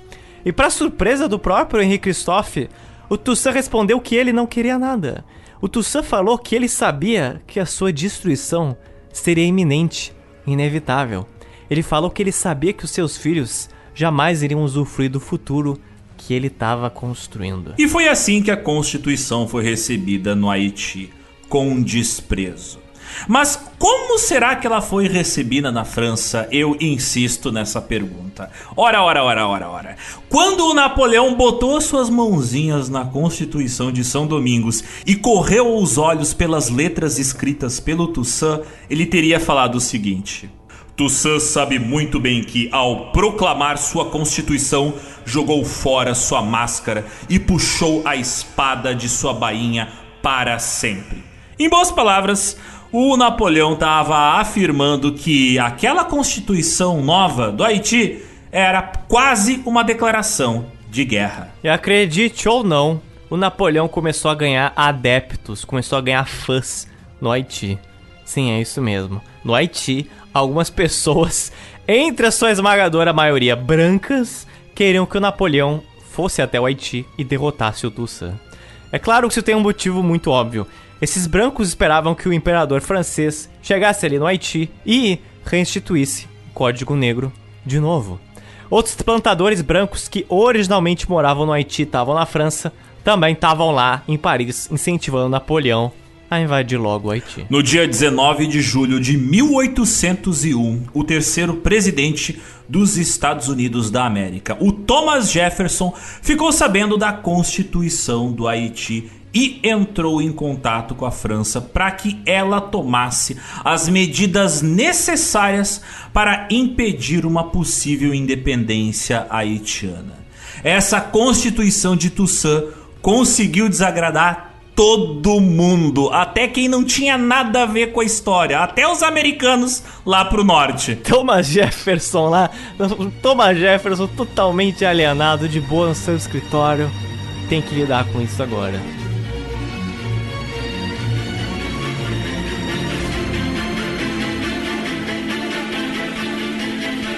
Os generais de Toussaint, eles especialmente ficaram muito de cara com essa Constituição. Porque eles tinham lutado com o Toussaint por praticamente uma década agora, em 1801. E não tinha nenhum pitaco deles em nenhum dos parágrafos que estavam na Constituição. O Moïse, o seu sobrinho, o sobrinho do Toussaint, ele era comandante da província do norte do Haiti e ele era bastante popular entre os pretos. Na guerra contra as tropas do sul, contra o Rigaud, ele tinha inclusive perdido um olho em uma batalha. E agora, ele não acreditava que ele tinha investido tanto esforço para liberar o Haiti, e agora o Haiti era praticamente ali propriedade do Toussaint. O Moise já não gostava da forma de trabalho forçada que os pretos tinham sido submetidos ao trabalho nos campos que o Toussaint tinha ordenado. O próprio Moise se recusava a colocar os pretos para trabalhar sob proprietários brancos. O Moisés, inclusive, falou que os negros não conquistaram sua liberdade de trabalhar novamente sob a vara e o chicote nas propriedades dos brancos. O que quer que meu velho tio faça, não consigo ser o carrasco da minha cor. É sempre do interesse da metrópole que ele me repreenda, mas esses interesses são dos brancos. E só os amarei quando me derem o olho que me fizeram perder em batalha. No dia 22 e 23 de setembro de 1801, olha só que ano, hein? Quantas coisas ocorreram nesse ano. Uma revolução estourou nas cidades do norte do Haiti, em Dondon, Porto Margot, Plaisance, Limbé e também Lacap. Grupos armados de pretos mataram mais de 250 brancos, com o objetivo de unir-se com os pardos e declarar São Domingos independente. Os rebeldes apoiavam a distribuição popular das terras que eles acusavam Toussaint de explorar as massas em benefício da França e dos brancos. Era uma rebelião de enormes proporções, o que levou Toussaint e Dessalines a mandar um batalhão de soldados seus para conter essa revolta. Em uma das investidas contra os revoltosos, os pretos rebeldes gritavam: Vida longa Moise! Vida longa São Domingos! E então tudo fez sentido para Toussaint. É, amigo, isso Queria dizer que o seu sobrinho Moise tinha incentivado, organizado e financiado aquela rebelião lá. Mas não só isso, o Toussaint foi cavando a história e ele descobriu que o Moise tinha aprovado uma série de medidas do norte em algumas cidades que ele controlava, medidas assim bem estranhas, para não dizer o mínimo. Ele introduziu um sistema de classificação por classe da população ele impediu os brancos de apelarem aos oficiais de justiça, e caso alguém fosse acusado de fomentar desordem, poderia ser condenado a seis meses de trabalho forçado com uma corrente presa em seus pés. Moise também proibiu os seus soldados de visitarem as plantações onde os parentes dos soldados moravam. E, mesmo que as visitas fossem temporariamente aprovadas, eles só poderiam visitar os pais, as mães deles, os irmãos deles por muito pouco tempo. Toussaint Louverture e Jean-Jacques Dessalines conseguiram conter a rebelião, massacrando cerca de mil rebeldes, encurralando Moise e prendendo ele. Depois de ser preso, o Moisés não se arrependeu de nenhuma forma de ter fomentado aquele levante. Tudo parecia crer que o Moisés ficaria agora anos na cadeia, mas o Toussaint, novamente, como sempre, ele iria subverter as expectativas, mas talvez não para melhor. O Toussaint tirou do Moise qualquer direito dele apelar para as cortes de justiça. Ele retirou o Moise do seu direito a julgamento e ele enviou o seu sobrinho direto para um pelotão de fuzilamento. Sim, é isso mesmo. O Toussaint condenou seu sobrinho, que incitou essa rebelião, à morte. Quando os soldados de Toussaint, que conheciam o Moise, receberam as ordens de fuzilar o condenado, eles hesitaram. Eles não conseguiram disparar contra o Moise. Eles não acreditavam que aquele general que os ajudou por 10 anos agora seria executado pelo seu próprio tio. Toussaint, ele teve que falar de novo: Atirem, amigos! Atirem!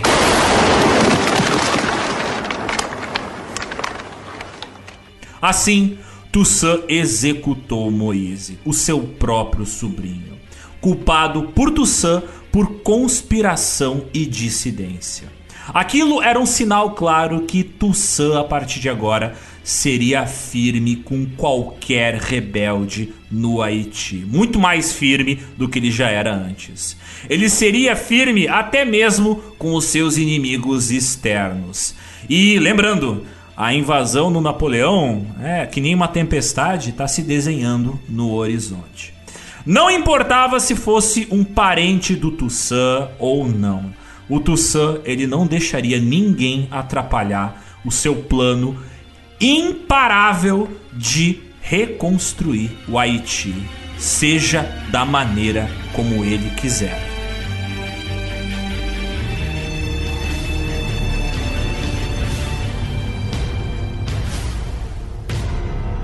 Chegando o bichão, Zote. Está vindo o bichão. Em 1801, a data de Napoleão chegar ao Haiti vai ficando cada vez mais próxima.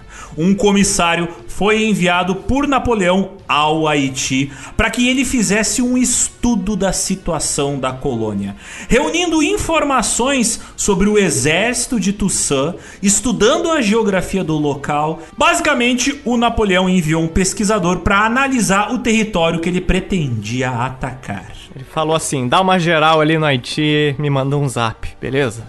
beleza. Esse comissário era um cara chamado Charles Humbert Marie de Vincent. Mas vamos chamar ele de Vincent, né? Para não ter que falar quatro nomes de uma vez só. Entretanto, ao longo dos meses, o Vincent, cara, olha isso, ele foi se tornando um grande apreciador da política e da figura do Toussaint. Então, olha só, o objetivo do cara era estudar o Toussaint para destruir ele. Mas ele acabou virando fã do cara e pensa assim, por que eu tenho que destruir esse cara? Não faz sentido. Isso aqui dá quase um filme de drama, assim, que passaria no Telecine Light, sabe? A pessoa é mandada para destruir alguém e não entra, fica apaixonada pelo seu inimigo. O Vincent, ele escreveu pro Napoleão o seguinte sobre o Haiti. Senhor, esqueça desse assunto. Esse é o local mais feliz dos seus domínios. Deus criou esse homem, o Toussaint Louverture, para governar os conflitos raciais derretem sob a sua mão. Ele salvou para você essa ilha, porque eu sei que quando a República não ajudou, Jorge III, rei da Inglaterra, ofereceu-lhe um título se mantivesse a ilha para a coroa britânica. Ele recusou e a salvou para a França. À frente de tantos recursos em São Domingos está esse homem, ativo e incansável, Toussaint Louverture. Ele impôs sobre seus irmãos em São Domingos um poder sem limites. Ele é o mestre absoluto da ilha e nada pode neutralizar os seus desejos. E como foi que o Napoleão Bonaparte recebeu este relatório? Bem, Como? o Bonaparte ficou tão pistola que baniu o Vincent pra ilha de Elba em 1801. Tipo, esteja preso, vagabundo traidor. Esteja preso em Elba, cara. Elba, que ironia, né? Que ironia. Curiosamente, no futuro, a ilha de Elba seria exatamente a mesma ilha em que Napoleão seria exilado entre os anos de 1814 e 1815. Portanto, o Napoleão provaria um pouco do seu próprio veneno. Ele mais tarde, como todos sabem, morreria na ilha de Santa Helena no seu segundo degredo. Cara, então provando um pouquinho do que é bom, né? Meu Deus. Ah, é? Você gosta de banir os outros pra Elba? Então vai pra lá então, desgraça.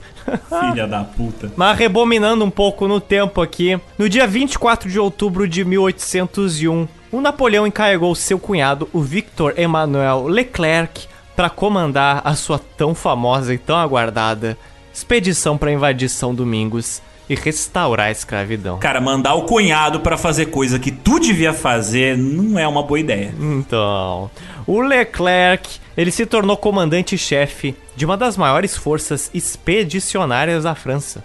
Ele levou 20 mil tropas europeias para Haiti, que eram consideradas a elite do exército francês. O Bonaparte dá instruções muito específicas a Leclerc sobre as três etapas da expedição, que deveriam levar três meses.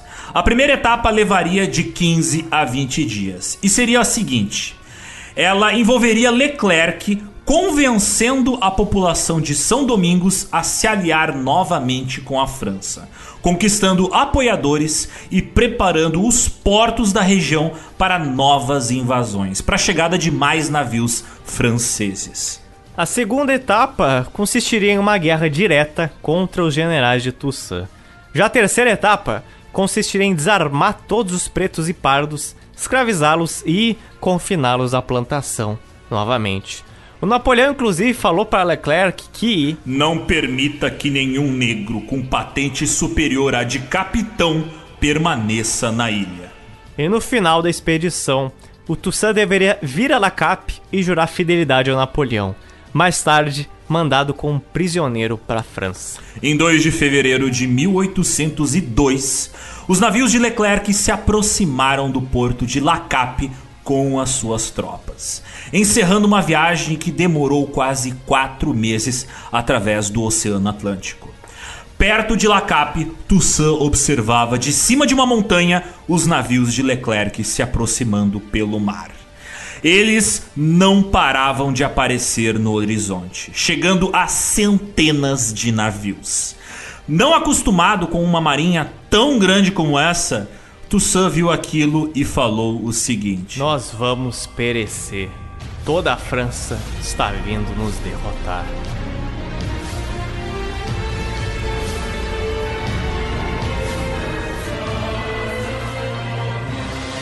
Ao ver a marinha francesa se aproximando, o Henri Christophe, o general haitiano responsável por proteger La Cape, ordenou uma evacuação geral da cidade, pedindo para que todas as pessoas fugissem em direção às colinas. Insere aqui aquela música: Run to the hills. Nesse momento, ele se lembrou de uma correspondência que Toussaint tinha enviado a ele para os generais, caso a marinha de Napoleão chegasse ao Haiti. Não se esqueça, general. Enquanto esperamos pela estação das chuvas que nos livrará dos nossos inimigos, não temos outro recurso senão destruição e fogo. Tenha em mente que o solo banhado com o nosso suor não deve fornecer aos nossos inimigos o menor sustento. Rasgue as estradas a tiro, atire cadáveres e cavalos por todas as fontes. Queime e aniquile tudo para que aqueles que vierem para nos reduzir à escravidão possam ter diante dos olhos a imagem daquele inferno que merecem. Se vocês pensam que o Stalin destruindo cidades soviéticas para receber a invasão nazista é uma novidade, tá aqui, ó. Essa é uma estratégia antiga. Destrói tudo, não deixa nada para os caras quando eles chegarem aqui nos invadindo. Mas sim, isso foi escrito pelo Toussaint de Louverture. Aniquila a cidade, não deixa nada para os franceses. Ele sabia fazer guerra quando precisava. Esse era o Toussaint. Antes de fugir, o Henri Christophe despejou pólvora pelas principais quadras de La Cape. Era para destruir mesmo. Bares, edifícios comerciais, bordéis, parques, até mesmo os monumentos que comemoravam o fim da escravidão que tinham sido construídos a mando do Toussaint, tudo foi coberto de pólvora de cima a baixo. Bom, e quem acompanha o gel de longa data realmente pode não parecer nem um pouco surpreso, porque essa estratégia do Toussaint era realmente padrão durante boa parte da história da guerra da humanidade. Se seu inimigo vai lá ocupar uma cidade, meu filho, dê todos os continentes praticamente isso aconteceu, você destrói sua cidade, porque é muito mais preferível que isso aconteça do que seu inimigo capture sua cidade, capture seus recursos, e aí você vai ter muito menos chances de vencer. Isso aconteceu, como o Alexander falou, até o final da Segunda Guerra. E era exatamente isso que o Henrique Christophe ia fazer com o Lacap. Após se assegurar de que todos tinham evacuado da cidade, o Henrique Christophe com uma tocha na mão, dramaticamente, colocou fogo em alguns edifícios pelos campos de Lacape. Em poucos minutos, os cidadãos evacuados da cidade de Lacape, que agora estavam nas montanhas, assistiram um clarão e sentiram um grande tremor vindo na direção de Lacape.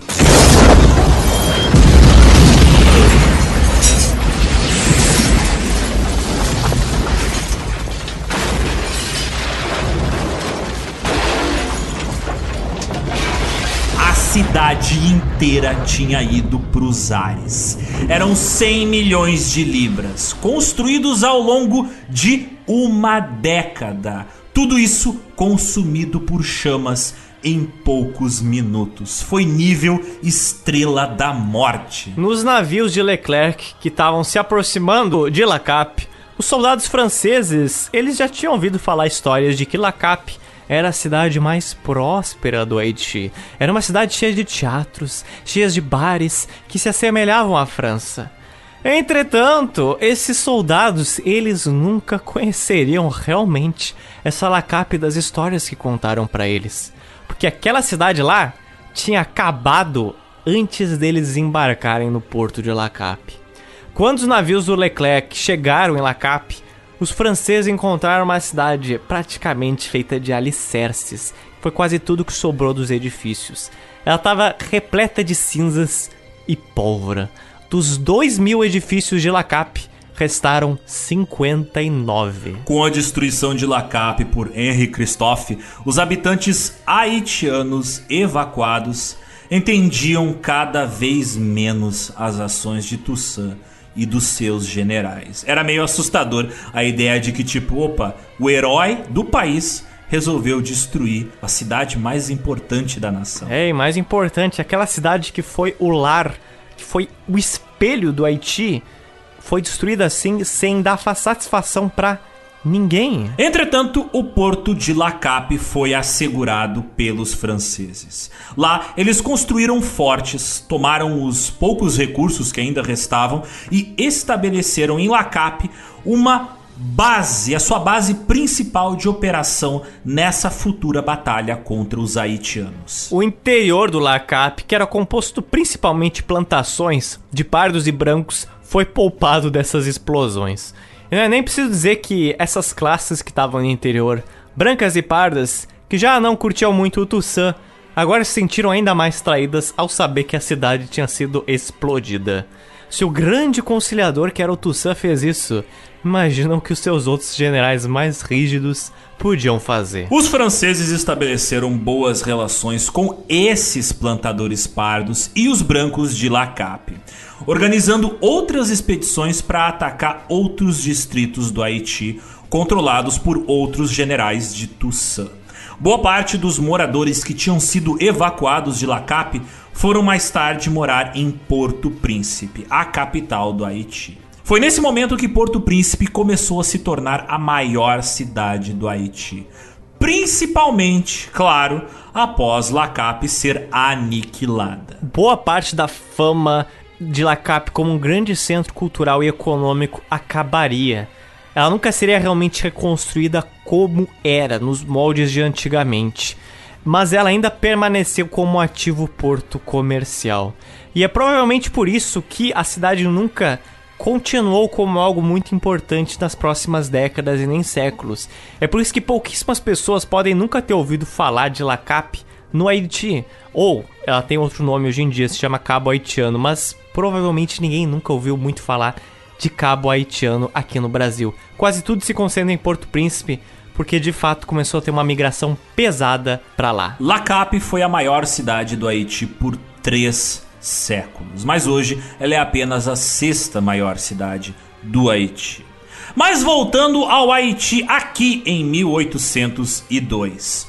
Na noite seguinte foi o momento de mais derrotas para o exército de Toussaint.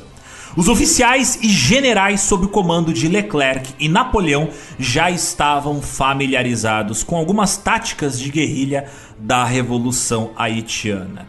Eles invadiram e ocuparam o sul da ilha, derrotando o general haitiano Laplume. Nos próximos meses, no dia 10 de fevereiro de 1802, na cidade de Porlepé, uma das maiores posições no norte do Haiti, foi atacado por 1.500 tropas francesas. Eles tomaram os fortes e obrigaram o comandante a serviço de Toussaint, o Maurepas, a se render. Mas talvez a derrota mais vexaminosa tenha sido essa derrota aqui, que ocorreu no lado de São Domingos espanhol, a que era controlada pelo irmão do Toussaint, o pau de Louverture. Ao saber da crescente derrota dos seus generais, Toussaint escreveu uma carta para o seu irmão sobre o que ele deveria fazer nesse cenário desesperador.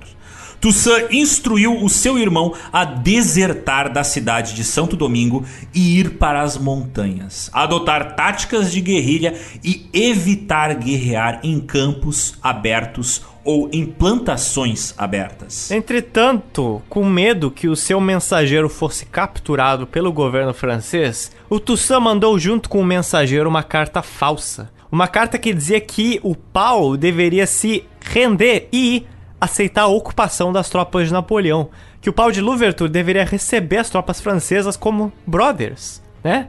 Portanto, caso esse mensageiro fosse pego pelos franceses, o mensageiro ia mostrar a carta falsa, não a carta verdadeira. Para se precaver, o Toussaint mandou dois mensageiros pretos e um branco, pedindo para que a carta verdadeira fosse escondida o melhor possível e que ninguém a revelasse caso fossem abordados. Ainda mais se fossem seguidos, os mensageiros deveriam se dispersar. O problema é que o exército Napoleão era realmente bem bom e bem estudado sobre a geografia haitiana.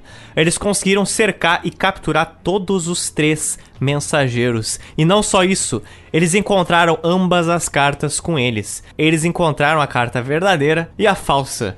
E não foi muito difícil para eles deduzir que uma carta era verdadeira e uma carta era falsa, que era para mostrar para eles. E aí o Leclerc, que comandava a expedição, ele fez a maior gafe, a maior sacanagem possível. Ele falou assim: "Não, beleza, mensageiros, vão lá encontrar o pau de Louverture, entreguem aqui a carta falsa para ele. Entreguem aqui a carta que fala para receber os franceses como brothers."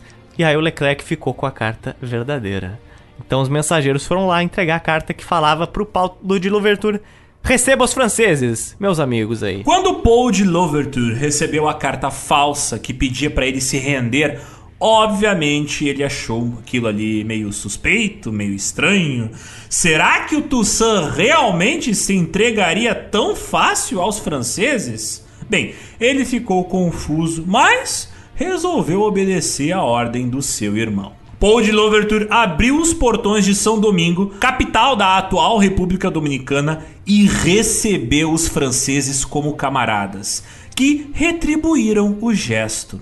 Os moradores de Santo Domingo ficaram confusos, pois achavam que os franceses eram inimigos. E agora, aparentemente, eles, os franceses, estavam tratando eles como brothers. Aí complica mesmo. Os próprios generais de Leclerc falavam que eles não eram inimigos. Eles só estavam ali com uma tropa francesa para dar suporte ao Haiti. Eles não estavam em guerra, eles não queriam restabelecer a escravidão. Eles eram bons homens, bons franceses. O Toussaint, ele estava mentindo, ele tinha destruído La Cap de graça. Os trabalhadores comuns haitianos ficaram confusos demais. Quer dizer, ainda mais confusos, né? Porque então quase todos os generais tinham fugido dos seus postos e ido para as montanhas por que o Christophe tinha explodido La Cap? Se o irmão de Toussaint, Paul, já estava confuso, imagina o cidadão médio haitiano. Controlando vários locais do Haiti, agora os franceses conseguiram interceptar as cartas de Toussaint e de suas outras tropas. Agora complica por Toussaint ditar suas cartas para cinco secretárias diferentes.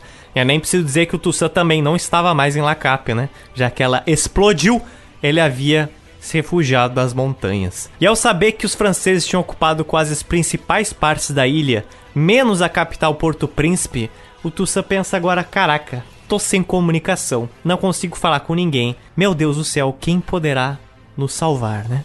O Toussaint ele olha assim pro céu em busca de respostas. E quem estava com a resposta, Alexander? Quem já tinha entendido tudo, mas estava quieto, só tramando a favor do Toussaint, esse era o homem, o mito, Jean-Jacques Dessalines, que estava na cidade de Saint-Marc. Mas o fato é que o Dessalines, ele não precisava realmente trocar correspondência com o Toussaint. Ele já conhecia ele tão bem que ele já previa o que o Toussaint estava fazendo agora e ele sabia que o melhor seria adotar táticas de guerrilha. Dessalines, ele agora ia fazer o que o Toussaint também tanto tinha relutado e negado a se fazer. O Dessalines, ele iria declarar a ilha independente e ele terminaria as relações entre o Haiti e a França.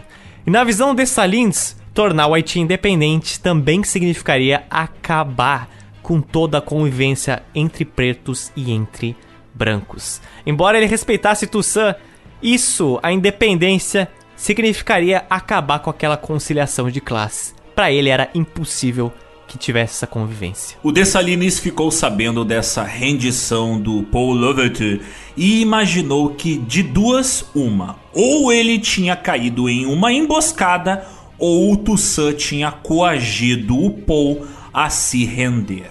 Dessalines sabia que os generais haitianos não se renderiam, não importando quaisquer circunstâncias. Não mais nessa altura da guerra, agora era tudo ou nada. Não importava se eles eram moderados como Toussaint, não importava se eles eram generais radicais como o próprio Dessalines, eles eram ex-escravizados. Eles preferiam a morte do que uma nova escravidão no Haiti. E agora era o Dessalines que estava com a situação em jogo, porque a cidade que ele estava, Saint-Marc, ficava entre La Cap e Porto Príncipe. Então, ele estava segurando as rotas que impediam os franceses de tomar Porto Príncipe, porque se Porto Príncipe fosse tomada, aí os haitianos perderiam praticamente toda a vantagem sobre Napoleão.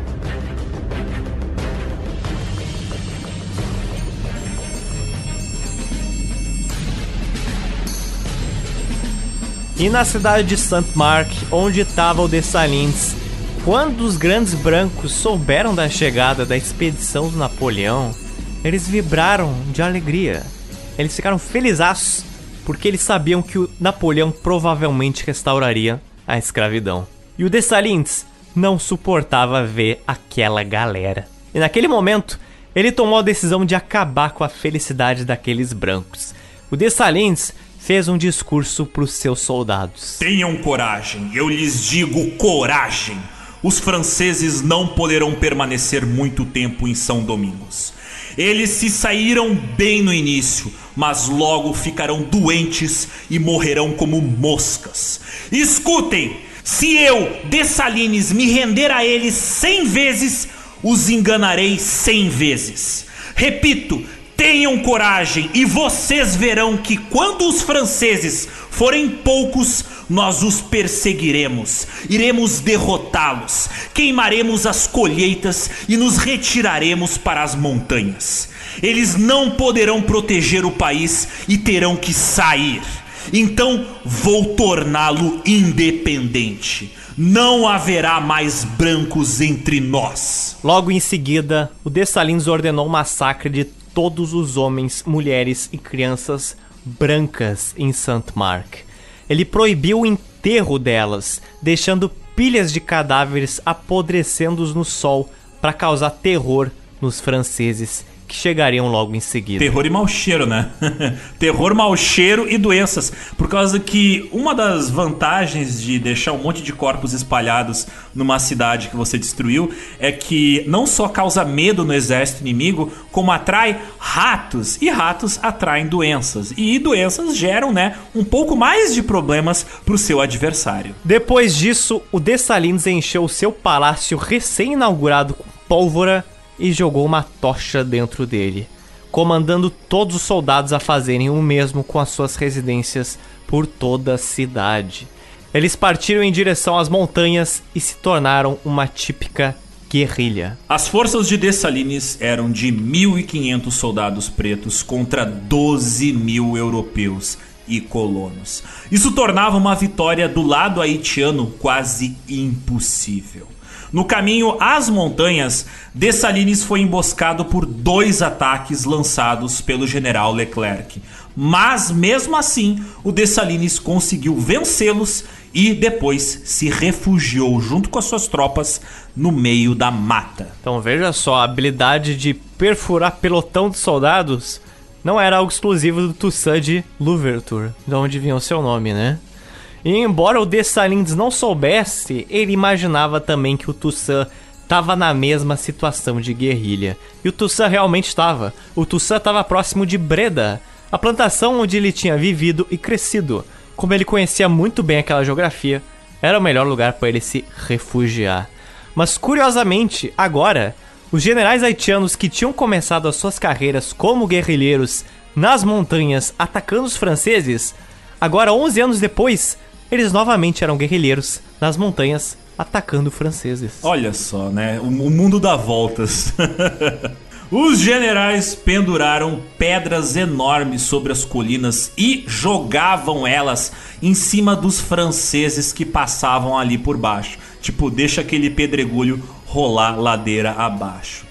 Os guerrilheiros também cavavam precipícios nas estradas e os cobriam com galhos, fazendo com que cavaleiros franceses, quando passavam por cima daquela armadilha, caíam dentro dos buracos. Os guerrilheiros também bloquearam os caminhos com arbustos e árvores espinhosas. E quando os franceses paravam para cortar essas árvores que atrapalhavam o caminho, eles eram surpreendidos com tiros e granadas. A primeira etapa da expedição de Leclerc, que deveria durar 15 dias, agora já estava durando quase quatro meses e ainda não havia atingido o seu objetivo, que era de fazer os haitianos aliarem-se aos franceses e não a Toussaint. Quer dizer, alguns haitianos se aliaram aos franceses, mas o Dessalines matou todos eles. Pois é, né? E as coisas agora iam piorar bem mais. Ao longo desses meses da expedição de Leclerc, ele teria escrevido o seguinte para o Napoleão: As estações das chuvas chegaram. As minhas tropas estão exaustas de cansaço e de doenças.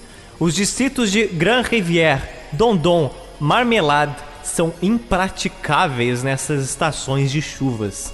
Eu poderia segurá-los apenas com um corpo de 4 a 5 mil homens, mas mesmo assim não seria possível alimentá-los. Eu tentei várias vezes fazer com que Toussaint e todos os generais se rendessem, mas mesmo assim, ministro cidadão, como Napoleão era chamado. Devo conseguir fazer com que esses homens se submetam só se eu tiver 25 europeus presentes em armas. Leclerc estava em uma situação ainda pior do que ele escrevia em suas cartas. Ele também estava com febre amarela. Segundo as palavras dele, minha saúde tem estado muito instável. Está um pouco melhor, mas esse clima é extremamente desfavorável para mim. Tudo que eu desejo é poder permanecer aqui até o próximo verão. Espero naquele período ter avançado o suficiente no meu trabalho a fim de deixá-lo para meu sucessor sem qualquer ansiedade. Deixar pro meu sucessor sem qualquer ansiedade. E Na carta o cara já tava dizendo, olha só, tô vazando, não é pra mim, eu acho que eu me meti numa coisa que era maior do que a minha capacidade. O cara não só atrasa um trabalho em quatro meses, como ele fala assim, ó, e vai pensando em outra aí para me substituir, não vou dar conta, hein, rapaz.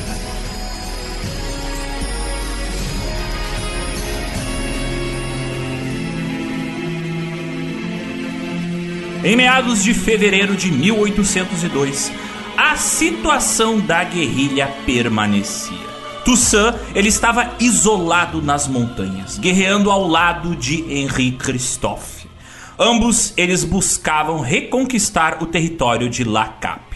Já o Jean-Jacques Dessalines, ele estava no oeste do país, tentando assegurar o controle das estradas que levavam para Porto Príncipe, a capital que permanecia sob o controle dos generais haitianos. Entretanto, como a comunicação entre o norte e o oeste estava cortada pelo território ocupado pelos franceses, isso impedia que o Toussaint se comunicasse com o Dessalines. E separando assim os generais, o Leclerc, que estava amando no Napoleão, ele conseguiu tomar controle também dos jornais e dos panfletos de La Cap. Ele acreditava o que ia ser impresso ou não. E é por isso que o Leclerc iniciou uma campanha de difamação contra os generais haitianos, dizendo que o Toussaint e o Henrique Christophe, eles eram foras da lei no Haiti e na França. Aqueles que indicassem o paradeiro deles para os franceses seriam recompensados. Na França, a difamação contra Toussaint também corria solta. Um jornal francês escreveu em um artigo que a crueldade e a barbárie de Toussaint não tem exemplo. O jornal dizia que Toussaint estava assassinando todos os brancos do Haiti. Embora, na verdade, ele estava tentando salvar todos os brancos que ele pudesse. Quem realmente estava matando todos os brancos que encontrava pelo caminho, esse era o Jean-Jacques Dessalines. Pois então. E nesse período, exatamente nesse período, os filhos do Toussaint voltaram de Paris pro Haiti. Os filhos dele que tinham ido estudar em Paris, mas chegaram no Haiti nesse momento um tanto infeliz, com o pai deles escondido e La Cape dominada pelos franceses. Quando eles chegaram em La Cape, eles viram que, opa, a situação aqui mudou. O Leclerc, ele entrou em contato com os filhos do Toussaint, ele subornou o professor particular deles para que o professor convencesse os filhos de encontrar Toussaint e assim convencer ele a acertar um tratado de paz com o Leclerc. Então o cara tava usando os filhos de Toussaint como mensageiro. As vilas e cidades que os franceses conquistaram foram aos poucos recebendo administrações francesas que aumentavam suas patrulhas em direção ao interior com o objetivo de capturar os generais haitianos que estavam escondidos nas matas. Próximo do meio do ano de 1802, o general Henri Christophe, ele foi localizado pelo Leclerc e ele começou a receber várias cartas do Leclerc. O Leclerc começou a falar que se o Christophe aceitasse se render, ele podia preservar sua patente general do exército francês. E caso ele jurasse lealdade e convencesse outros generais a se renderem, ele até poderia servir na França no futuro. Por alguns dias, Christophe e Toussaint debateram o que, que eles deveriam fazer. O clima ele não era bem de guerra civil. Nas cidades de La Cape e Porto Príncipe havia de fato paz, mas os conflitos eles ocorriam ali em volta dessas cidades, no interior. Os haitianos, eles estavam confusos em quem eles deveriam confiar, porque para eles, os franceses e os generais de Toussaint deveriam seguir a França. Então, se os dois seguiam a França, por que os dois lados estavam brigando? Em abril de 1802, querendo ver os seus filhos, o Toussaint acordou com Leclerc em se reunir com ele e negociar um possível tratado de paz. Mas antes ele enviou Christophe no seu lugar para negociar isso com ele. Então ele mandou Christophe assim como se fosse um embaixador do Haiti para ver o Leclerc. Entretanto, as negociações de Christophe com Leclerc vão demorando dias e mais dias. Toussaint, ele não recebe mais notícias do que aconteceu com o seu general. E após quase uma semana sem notícias do que aconteceu com o Christophe, o Toussaint, ele acaba temendo que o que aconteceu foi o pior, que talvez o Christophe tivesse sido capturado pelo Leclerc. A história que Toussaint não sabia era que o Christophe tinha, adivinhem, caído numa emboscada feita pelo Leclerc. Mas o Christophe tinha conseguido fugir e, com medo de ser seguido pelos franceses até a sua base, não retornou para a mesma região de Toussaint e aí o Christophe acabou se refugiando em outro lugar. E embora Christophe ele estava sã e salvo, ele estava de cara putíssimo com Leclerc. No seu novo esconderijo, ele conseguiu reunir uma tropa de mais de 12 mil soldados e buscava se reagrupar com o Toussaint, o Dessalines e aí combinar um ataque em conjunto contra o Leclerc. Mas o Toussaint não sabia do paradeiro do Christophe, ele não sabia se ele estava bem, se ele estava mal, sem opções e pensando em negociar com o Leclerc para que o Christophe fosse liberto, o Toussaint entrou em contato com ele e falou para eles acertarem um acordo de paz. Leclerc fez uma oferta a Toussaint que o permitiria retirar-se do Haiti, escolhendo um lugar da França para morar, e com a possibilidade de manter o cargo que tinha no Haiti, só que agora morando na França. Mas para isso ele devia se reunir com o general francês Brunet às 8 da noite, perto de La Cap. Toussaint concordou com essa proposta e no próximo dia, no início da noite, o Toussaint foi se encontrar com o general Brunet. Acompanhado por dois oficiais e por seu servo, o Mars Plaisir, eles conversaram por alguns minutos sobre acordos de paz. E então o Brunet pediu licença para ser dispensado por um momento, falando que eh, já voltaria. Fica aí, segura aí, já volto. Vou ver uma coisa aqui. Só um momento. E assim que o Brunet saiu, chegaram soldados granadeiros com mosquetes na sala onde o Tussa tava. O Tussa viu aquilo ali, levantou, desempenhou a sua espada, mas um dos soldados parou ele e falou: General, não viemos aqui para lhe fazer mal. Apenas temos ordens para proteger a sua pessoa. E sem tropas, encurralado e sem ter muito o que fazer, o Tussan se rendeu. Eles prenderam o Tussan como um prisioneiro comum e também prenderam o servo que estava com ele, o Mars Plaisir. Mais tarde, os soldados foram até sua casa, no palácio do governador. Eles prenderam a sua esposa, Suzanne, e seus três filhos, o Plaisance, o Isaac e o Saint-Jean. Os soldados tomaram inclusive todo o dinheiro físico do Toussaint, as suas joias e os seus documentos. Toussaint e sua família foram mandados para o porto de Lacap. E lá eles ficaram à espera de uma fragata, um navio francês, que levaria eles todos para a França. Ao subir a bordo do barco, o Toussaint falou o seguinte para o capitão que conduzia o barco: Ao me derrubar, você cortou em São Domingos apenas o tronco da árvore da liberdade. Ela brotará de novo pelas raízes, porque elas são numerosas e profundas. E depois de prender Toussaint, o Leclerc escreveu para o Napoleão: Eu dei ordens para sua prisão. Não foi uma tarefa fácil. Estou mandando para a França com toda a sua família este homem que é um grande perigo para São Domingos. O governo, ministro cidadão, deve colocá-lo em um lugar muito forte, situado no centro da França, para que ele nunca tenha meios de escapar e retornar a São Domingos, onde tem toda a influência de um líder de uma seita. Se em três anos esse homem reaparecer em São Domingos, talvez destrua tudo que fizemos ali. Após o embarque de Toussaint, alguns homens tentaram fazer um motim. Mandei fuzilá-los ou deportá-los. Desde então, algumas tropas coloniais parecem estar se rebelando. Eu mandei atirarem em todos os seus líderes. E imploro, envie-me algumas tropas. Sem eles, não posso empreender o desarmamento da população. E, sem o desarmamento, não sou o senhor desta colônia. E chegando na França, o Toussaint foi separado da sua esposa e dos seus filhos.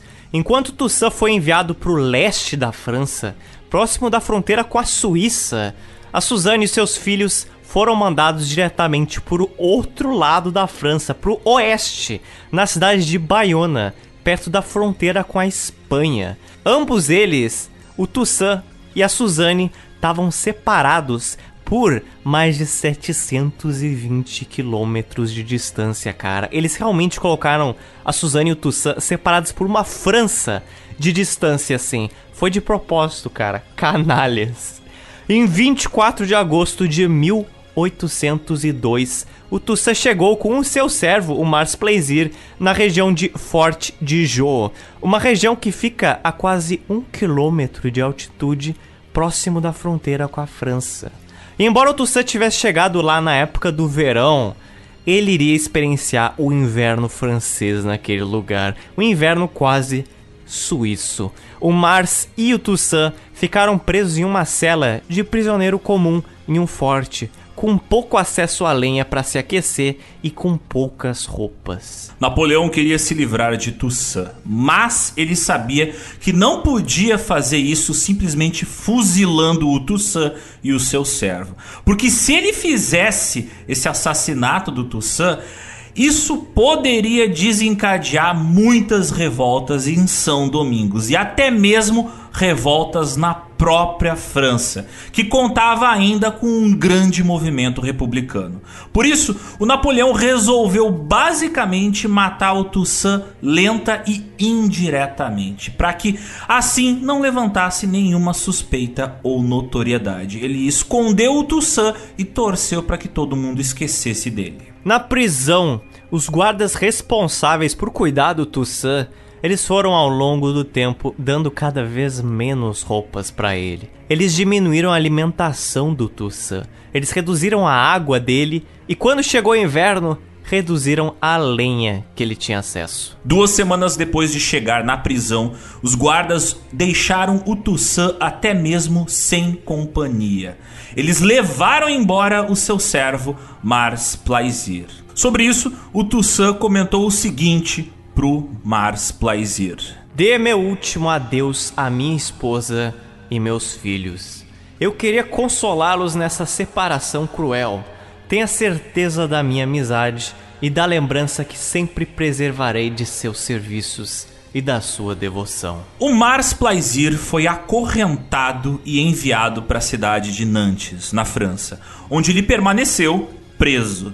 Pois se ele fosse liberto, ele traria à tona todas aquelas informações comprometedoras sobre o que estava acontecendo com o Toussaint, coisas que foram ordenadas pelo Napoleão. E essas informações sobre a situação do Toussaint poderiam queimar um pouco o filme do Napoleão. E o que, que ocorreu com o Mars Plaisir em seguida? Ninguém sabe exatamente. Ninguém sabe se o Mars morreu na prisão, se ele voltou pro Haiti, se ele resolveu morar na França, se sequer libertaram ele. Muitas figuras ligadas ao Toussaint, que não foram lá tão relevantes quanto o próprio Toussaint, ficaram com pouquíssimas fontes. E era inclusive interesse da França que muitas outras figuras além do Toussaint fossem esquecidas o mais rápido possível. Porque pense, o Mars Plaisir, ele tava na França. Qualquer coisa que ele pudesse dizer contra o Napoleão já era um baita problema. Ele tava no mesmo país que o Napoleão. E enquanto o Toussaint Louverture permanecia preso na França, tal como a princesa Leia estava presa na Estrela da Morte, começou a circular boatos entre os soldados do Napoleão que, durante todos aqueles anos que o Toussaint havia comandado o Haiti, ele teria feito uma grande fortuna. E essa fortuna estava escondida em algum lugar no Haiti. Ninguém sabia o mapa do tesouro, mas se estimava que o tesouro de Toussaint passava de mais de 10 milhões de francos. Novamente, vozes da minha cabeça, né? Provavelmente. O Napoleão enviou seu ajudante de campo, o Marie-François Auguste de Caffarelli, para interrogar o Toussaint sobre onde é que estava esse tesouro. O Caffarelli, ele tinha sido um grande escudeiro, um grande amigo do Napoleão. Foi inclusive o próprio Caffarelli que trabalhou com ele na invasão do Egito, que a gente citou no início desse podcast, e foi também o Caffarelli que organizou a cerimônia de coroação do Papa ao Napoleão, a coroação que a gente comentou que o Napoleão pegou a coroa e falou: "Não, eu vou me coroar", né?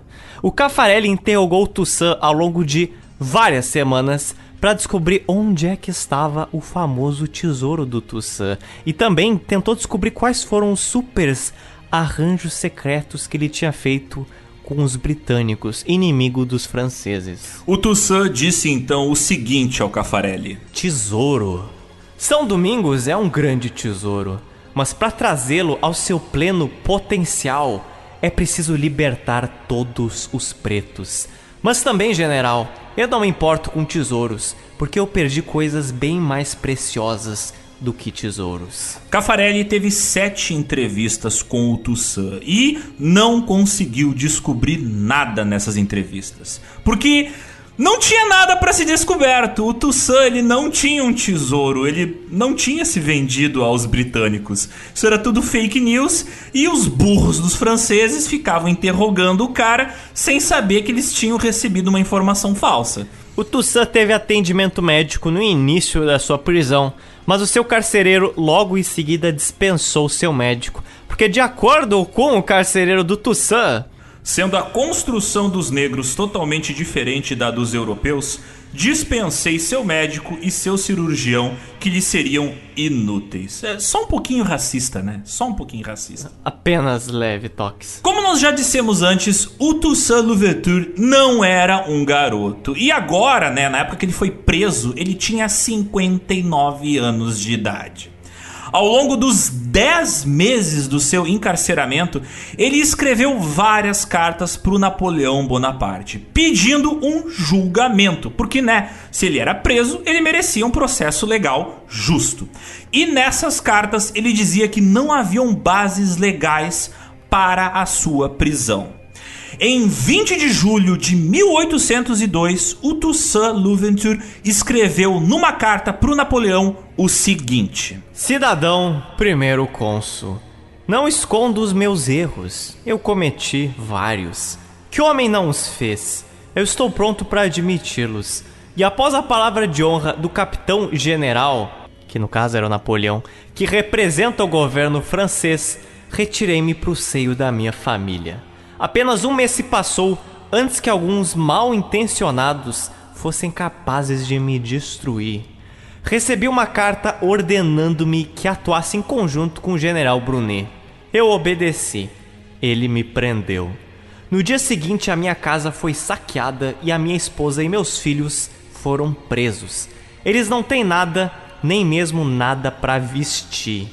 Primeiro cidadão, cônsul uma mãe de família de 53 anos só pode merecer a indulgência e a benevolência de uma nação generosa e liberal. Ela não tem contas a prestar e só eu devia ser responsável pela minha conduta perante o meu governo. Eu tenho uma ideia muito elevada da grandeza e da justiça do primeiro magistrado do povo francês para duvidar da sua imparcialidade por um só momento. Eu gostaria de acreditar que em suas mãos a balança não se inclinará mais para um lado do que para o outro. Peço a sua generosidade. Saudação e respeito, Toussaint Louverture.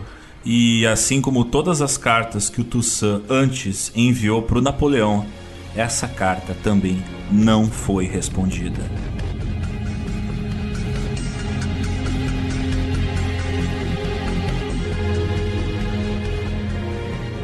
Em 27 de abril de 1802, em Paris, Napoleão fez um decreto para restabelecer a escravidão nas colônias francesas de Martinica, Trindade e Tobago e Santa Lucia.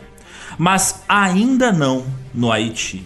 Em Paris, a votação para restabelecer a escravidão ela passou com 211 votos a favor e 60 votos contra. Em julho de 1802, uma fragata francesa chegou em La Cap com pretos deportados de Guadalupe. Alguns deles pularam do navio e eles nadaram em direção a La Cap. Eles chegaram lá e avisaram seus conhecidos no Haiti que em Guadalupe a escravidão tinha voltado. E ao saber disso, trabalhadores, fazendeiros, marceneiros, garçons, até soldados pretos e pardos no Haiti começaram a se mobilizar. Muitos habitantes já estranhavam de certa forma a ocupação francesa e a crescente ausência dos generais haitianos, né? Mas agora, com essa notícia da escravidão retornando, era só questão de tempo até voltar no Haiti. Uma insurreição começou em Lacap e em questão de poucos dias ela também eclodiu no sul, iniciada pelos indígenas Taino. Pessoas de todas as profissões e de todos os cantos do Haiti começaram a abandonar os seus empregos para fazer o quê? Pegarem armas. Até mesmo oficiais pretos e pardos que estavam servindo a Leclerc não imaginavam que estavam no Haiti para restabelecer a escravidão. E ao saber disso, eles desertaram do exército francês e se juntaram aos rebeldes e aos maruns. Entretanto, agora não tinham mais generais haitianos para comandar esses rebeldes. Não tinha mais o Toussaint, que estava na França. Não tinha o Henri Christophe, que estava foragido. E o Dessalines, que também estava escondido. Nenhum deles estava disponível para dar ordens para os rebeldes. Mas mesmo assim, Aqueles homens, aquelas mulheres haitianas, eles conheciam muito bem as táticas de guerrilha, porque eles lutaram muito nos últimos anos e eles sabiam se virar sem os generais. Líderes quilombolas começaram a assaltar os fortes dos franceses, roubando munições e destruindo as suas plantações. Embora Leclerc tenha falado para o Napoleão que a situação estava sob controle, o exército francês se viu enfrentando mais de 5 mil rebeldes, enquanto os franceses estavam em um número de 20 mil. Não só em terra, mas também no mar, os pretos e pardos começaram a atacar de todas as maneiras. Eles construíram barcos e canoas leves, e com elas subiam e desciam os rios para chegar com mais agilidade nas vilas controladas pelos franceses. Depois que eles faziam um ataque relâmpago, os quilombolas partiam através dos rios com dezenas de canoas enquanto os franceses tinham navios maiores que entravam em poucos rios, isso tornava muito difícil deles seguir esses rebeldes pelos pequenos rios e córregos da água do Haiti. Os rebeldes conseguiram até mesmo capturar e usar um navio francês a seu favor. Um navio feito em Nantes e outro feito em Havre. Um navio de verdade, um navio com canhões e tudo mais, utilizando a seu favor. Eles se aproximavam de navios franceses oficiais e aí, quando eles chegavam perto, eles disparavam. Em outubro, Leclerc percebeu que talvez restaurar a escravidão em São Domingos fosse uma batalha perdida. Talvez tenha sido uma decisão bastante errada, bastante equivocada. Talvez fosse impossível tornar aqueles homens escravizados novamente, sendo que agora já fazia tempo que eles tinham experimentado o sabor da liberdade para restabelecer a escravidão no Haiti, seria necessário literalmente começar a colônia toda de novo, do zero. O Leclerc escreveu ao Bonaparte sobre isso o seguinte: Minha posição passou de boa a crítica. Não é apenas devido à febre amarela, mas também pelo restabelecimento prematuro da escravidão em Guadalupe e os jornais e cartas da França que só falam de escravidão. Aqui está a minha opinião sobre este país. Devemos destruir todos os negros nas montanhas, homens e mulheres, e poupar apenas as crianças menores de 12 anos devemos destruir metade dos que estão nas planícies e não devemos deixar uma única pessoa de cor na colônia que tenha usado uma dragona. Uma dragona, para quem não sabe, é aquelas famosas ombreiras de generais que se usava até o século XIX, que tem aqueles detalhezinhos dourados assim que parecem assim mini cortininhas nos ombros, era típico de generais da época. No fim de outubro de 1802, graças aos rebeldes, o Dessalines e o Henri Christophe conseguiram se reencontrar. Olha que momento incrível. E assim eles começaram a organizar uma expedição para reassegurar La Cap e também a cidade de Saint-Marc. Uma das figuras mais notáveis destes últimos anos da Revolução Haitiana foi uma sargenta chamada de Sanité Belair. A Belair já servia as tropas de Toussaint desde o ano de 1795. Mas agora, Dessalines havia elevado ela ao cargo de sargenta e encarregou ela de assegurar o meio do país, montando uma base na montanha de Mateux. E com a chegada da estação das chuvas, todas as poucas esperanças que o Leclerc acumulava tinham acabado. É dito inclusive que o Leclerc, doente, ele sentiu pena de ter pedido para o Napoleão enviar tantos franceses para lutar no Haiti. Porque ele sabia que era uma batalha perdida. Ele sabia que pouquíssimos franceses voltariam com vida. Aqueles franceses, eles teriam uma carreira muito mais promissora e menos arriscada se eles tivessem permanecido na França. Mas isso não quer dizer que os ataques da França contra o Haiti iriam acabar por aí. Porque agora, Agora era praticamente uma questão de vingança da França. Dos 34 mil soldados franceses que tinham desembarcado no Haiti desde 1801, cerca de 24 mil morreram e 8 mil estavam no hospital naquele momento de 1802. Ou seja, agora tinham 2 mil franceses na ativa lutando. Um número que um ano atrás era 34 mil. 34 mil, agora foi 2 mil. Ou seja, 87,5% dos franceses que foram lutar no Haiti morreram. Os rebeldes que passavam dos 5 mil já se tornaram mais numerosos que os franceses. O jogo virou. Entretanto, com o fim de muitas tropas francesas, os problemas não desapareceram junto com elas. As cidades antes dominadas pelos franceses agora ficaram com um vácuo de poder. O caos incentivado pelos franceses também estava destruindo as relações entre as diferentes classes, os brancos, os pretos e os pardos. Até mesmo Dessalines, no oeste, ele estava incentivando a existência de um Haiti 100% preto, sem brancos e sem pardos. E por isso, agora os haitianos eles também brigavam entre si. Toda a conciliação que o Toussaint tinha feito tinha acabado. Aqueles prédios bonitos de Lacap, as relações de trabalho entre brancos e pretos, as plantações, nada mais existia. Esse Haiti no fim de 1802 não tinha mais nada em comum com aquele Haiti governado pelo Toussaint só um ano atrás, em 1801. Entretanto, mesmo em Porto Príncipe, o baque da guerra era sentido.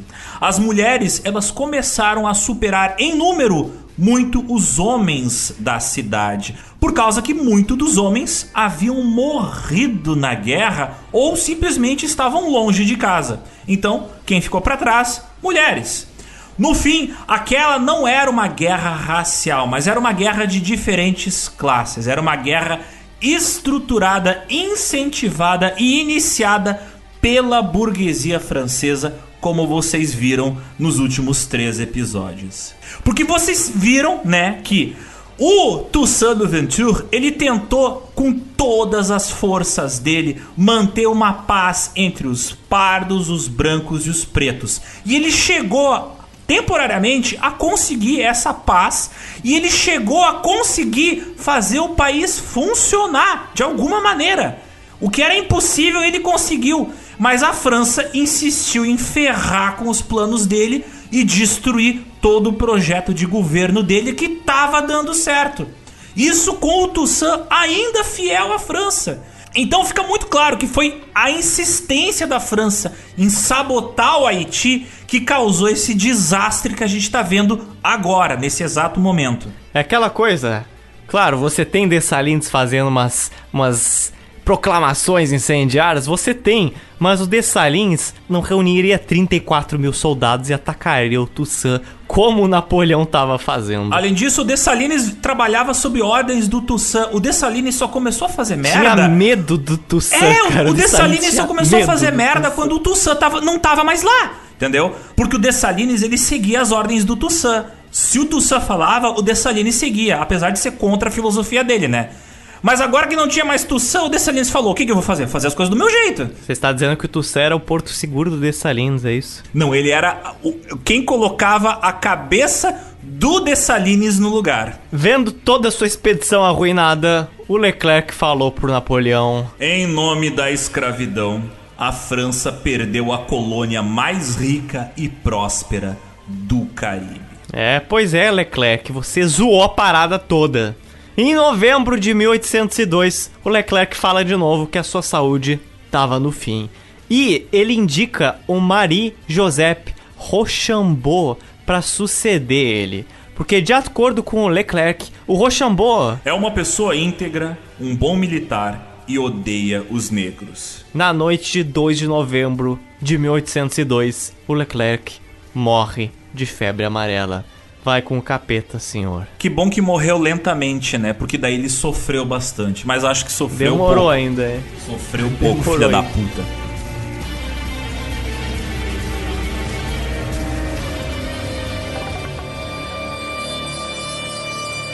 Foi o Rochambeau que substituiu o Leclerc. Mas o Rochambeau, ele teria uma política bem bem mais agressiva que o Leclerc. O Rochambeau, ele era praticamente um carrasco no Haiti. Ele, branco, odiava os pardos, inclusive a um nível tão maior quanto os pretos. E ele faria o possível para ver eles fora da ilha. Uma noite em Lacap, distrito que agora os franceses controlavam, o Rochambeau ele resolveu ter uma grande ideia.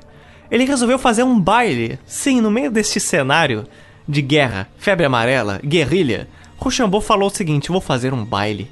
E ele anunciou para várias classes pardas de Lacap que a guerra estava próxima ao fim. Que todos eles deveriam agora comparecer a um baile, principalmente as mulheres pardas, já que seus maridos ou familiares estavam lutando na guerra. Então, note só, tinha ainda vários pardos também no exército da França, trabalhando pro Rochambeau. Muitas dessas mulheres pardas que foram pro baile eram porque os maridos estavam lutando a favor da França. Então veja só o que o cara vai fazer. Durante o baile, à meia-noite, o Rochambeau ele pediu para interromperem a dança e pediu para que todas as mulheres saíssem do salão e fossem para uma outra sala ao lado, pois lá ele faria um pronunciamento muito importante. As mulheres pardas foram para essa sala e essa sala ela estava meio escura por causa que ela era iluminada por uma única lâmpada. Todas as janelas da sala tinham cortinas pretas decoradas com caveiras brancas. Sim, isso mesmo, eram cortinas góticas. Nos quatro cantos das quatro paredes da sala haviam quatro caixões, com quatro homens cantando em coral na frente de cada um deles. Tá meio fúnebre, né? Parece até fanfic isso aqui. Parece que a gente engatou numa fanfic maluca. Mas eu juro que não é fanfic, tá bom? Juro que realmente aconteceu. Fato é que depois desse coral, o Rochambeau falou para aquelas mulheres: Vocês acabaram de presenciar os funerais de seus maridos e irmãos. A partir de então, os soldados franceses invadiram a sala, prenderam as mulheres e as levaram para o porto de Lacap. Lá, o Rochambeau também tinha escoltado, enfileirado centenas de prisioneiros pardos acusados de rebelião e insurreição. Naquela noite, todos foram afogados no porto de Lacap. É dito que por mais de um dia, toda a cidade de Lacap, todos os pescadores não conseguiram pescar, porque a água estava toda vermelha e os corpos flutuavam na superfície. Não se sabe exatamente se dentro daqueles caixões estavam os maridos daquelas mulheres ou se era algo simbólico, um mise-en-scène, como diz os franceses. Mas o fato é que naquela noite muitos outros pardos foram afogados. E no meio desse cenário de caos, os espanhóis, eles mesmo, vendo que os franceses estavam assim, cada vez com menos soldados, em uma situação totalmente desfavorável, e agora o Rochambeau era um lunático que controlava o Haiti, os espanhóis resolveram, agora, iniciar a reconquista da sua antiga colônia de São Domingo Espanhol, que tinha sido ocupada um ano atrás pelo Toussaint, mas que agora era dominada pelos franceses. Os espanhóis olharam para si e falaram: é agora ou nunca, cara. Pega, pega Santo Domingo de volta. Prometendo regalias para aqueles que quisessem lutar a seu favor e trazendo centenas de soldados espanhóis vindos de Cuba, a Espanha levantou um exército com soldados, oficiais e mercenários em uma velocidade mais rápida do que os franceses foram capazes de perceber. Os franceses que antes ocupavam São Domingo espanhol foram expulsos incluindo o irmão de Toussaint, o Paul Louverture, que por pouco não foi morto pelos espanhóis. Em menos de um mês, os espanhóis conseguiram. Eles conquistaram novamente a cidade de Santo Domingo e toda a colônia espanhola de São Domingo. A anexação da colônia espanhola pelo Haiti tinha acabado aqui. E o Rochambeau, quando soube disso, ele sequer se preocupou em enviar uma expedição para a colônia espanhola para retalhar os espanhóis. Ele deixou aquilo de boas, porque o seu objetivo nesse momento era basicamente genocidar toda a população parda do Haiti. E depois, os pretos. Ele preferia deixar os espanhóis com a colônia deles e seguir o seu massacre. Para encontrar os quilombolas nas montanhas, Rochambeau trouxe 1.500 cães, chefiados por franceses. Os franceses, eles queimavam vivos, enforcavam, afogavam e torturavam pretos. E recomeçaram o antigo hábito de enterrar pretos até o pescoço perto de formigueiros. Cerca de 16 dos generais de Toussaint foram presos a uma rocha, onde ficaram ali presos por 17 dias. Depois, eles foram afogados na frente das suas famílias, que também foram afogadas. O Rochambeau não tinha nenhum plano político, nenhum plano econômico pro Haiti. Ele foi lá encarregado, basicamente, de um genocídio. Como o seu próprio antecessor falou, o Leclerc, era preciso começar a colônia do zero. Um dos momentos mais relatados sobre esse período de extermínio que aconteceu no fim do ano de 1802 é quando três pretos foram condenados a serem queimados vivos. Uma enorme multidão estava ao redor, vendo eles serem consumidos pelas chamas, gritando de dor. Na hora do terceiro condenado ser morto, queimado vivo, ele falou em crioulo francês o seguinte para os seus dois outros companheiros que estavam destinados a sofrer a mesma morte. Vocês não sabem como morrer.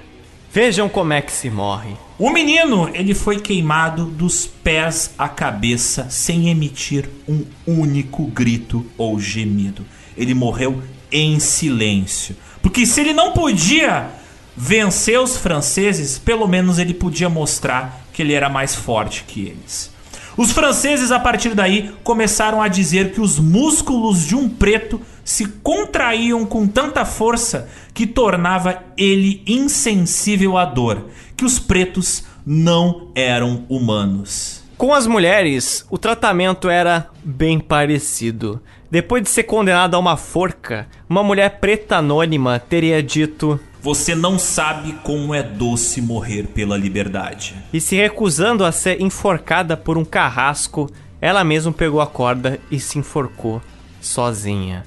Foi durante essa campanha do Rochambeau que a Sanité Belair, aquela sargenta que controlava o centro do Haiti, foi elevada a sargenta pelo Dessalines, foi capturada junto com seu marido, o general Charles Belair.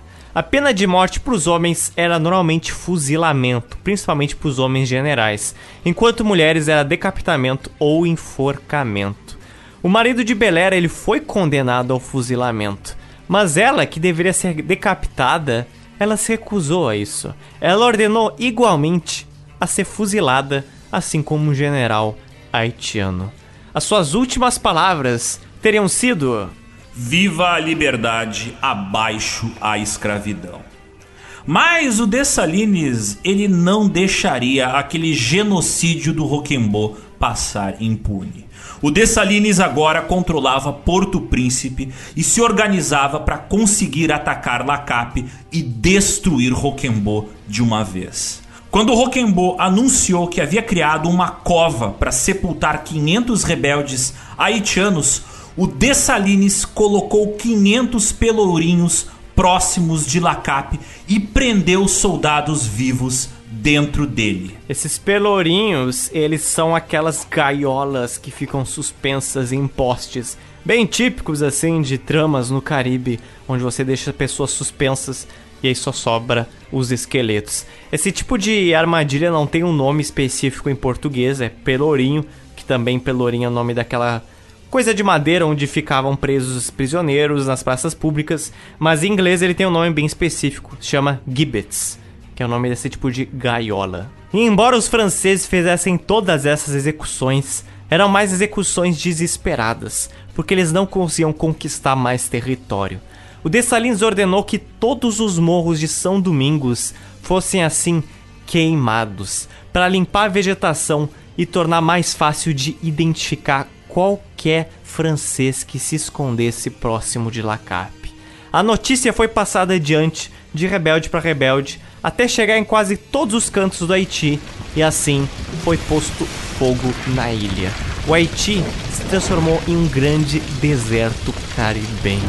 Um soldado francês ele teria perguntado para um prisioneiro do exército de Dessalines o seguinte: Por que vocês queimaram tudo? E o prisioneiro respondeu: Nós temos o direito de queimar o que nós cultivamos, porque um homem tem o direito de usufruir dos frutos do seu trabalho.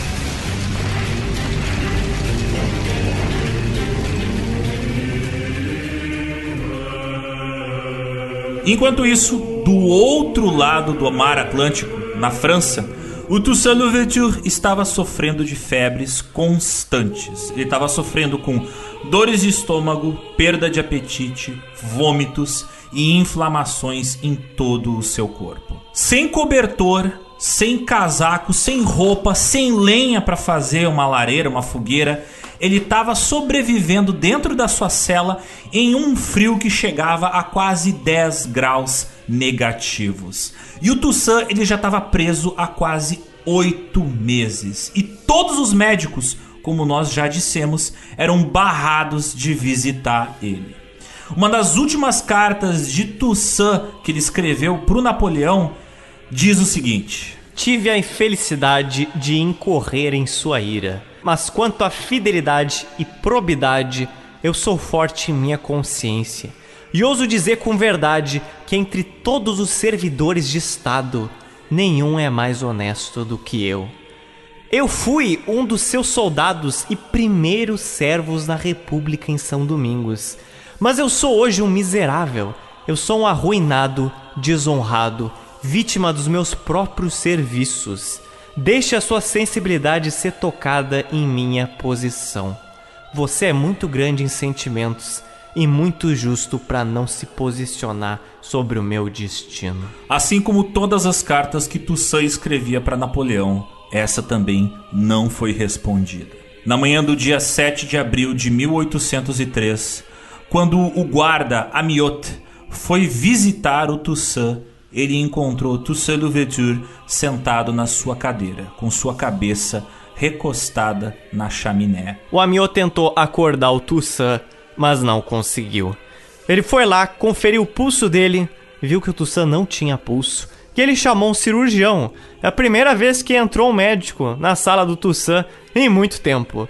E o médico fez exatamente a mesma coisa que o guarda Amiot tinha feito. O cirurgião foi lá, avaliou o pulso do Toussaint, o coração dele, tocou na sua pele fria, viu seus olhos parados, viu seus braços rígidos, e ele concluiu que o Toussaint Louverture tinha morrido naquela manhã. Toussaint tinha morrido de coma. Ele foi vítima de um ataque cardíaco por causa da água e do sangue que estava dentro dos seus pulmões. No dia 3 de maio de 1803, o jornal de Londres, The Times, escreveu que Toussaint Louverture está morto. O destino deste homem foi singularmente infeliz e seu tratamento muito cruel. Ele morreu, acreditamos, sem um amigo para fechar os seus olhos. Em junho, a notícia chegou nos Estados Unidos e o jornal Commercial Advertiser falava que Toussaint Louverture, o célebre chefe africano, está morto. Enquanto isso, a mulher de Toussaint, a Suzanne, ainda estava em Bayona, junto com os seus três filhos. Cerca de um ano mais tarde, seu filho mais novo, o Saint-Jean, muito afetado pela morte do pai, ele também morreu. Mas nós hoje não sabemos quais foram as causas da morte do Saint-Jean. Seria só dois anos após a morte de Toussaint, no ano de 1805, que Suzanne e seus filhos seriam libertados da prisão. Entretanto, eles não foram autorizados a deixar o solo francês. A família de Toussaint foi viver em Agen, no sul da França. Só em 1814, 11 anos depois do Toussaint morrer, que o novo rei da França, o Luís XVII, ele autorizou Suzane a ir embora do país caso ela quisesse. Mas adivinha, já tinha. Assim, ó, ela tava na França há tanto tempo que não fazia mais sentido para Suzane ir embora. Ela já tinha construído uma vida com seus filhos na França. A Suzane morreria em 1816, aos 74 anos.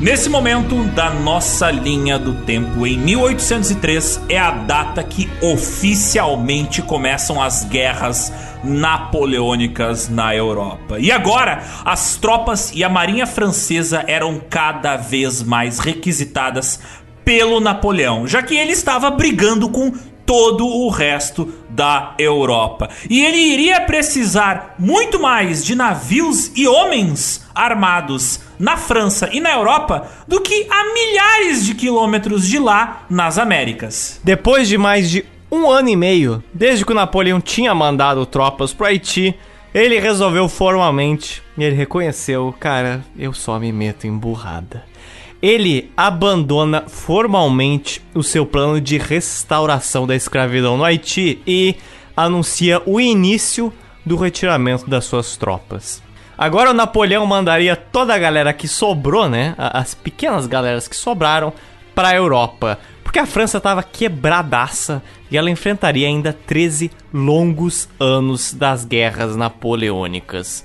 A França tinha várias colônias na América além do Haiti, como a gente mencionou, Guadalupe, Martinica, Guiana Francesa, mas uma colônia que a gente não comentou muito era o território da Louisiana. A Louisiana era um território francês ali na América do Norte, que fica no atual Estados Unidos, que hoje corresponde a um território de 14 estados no centro e no sul do país dos Yankees.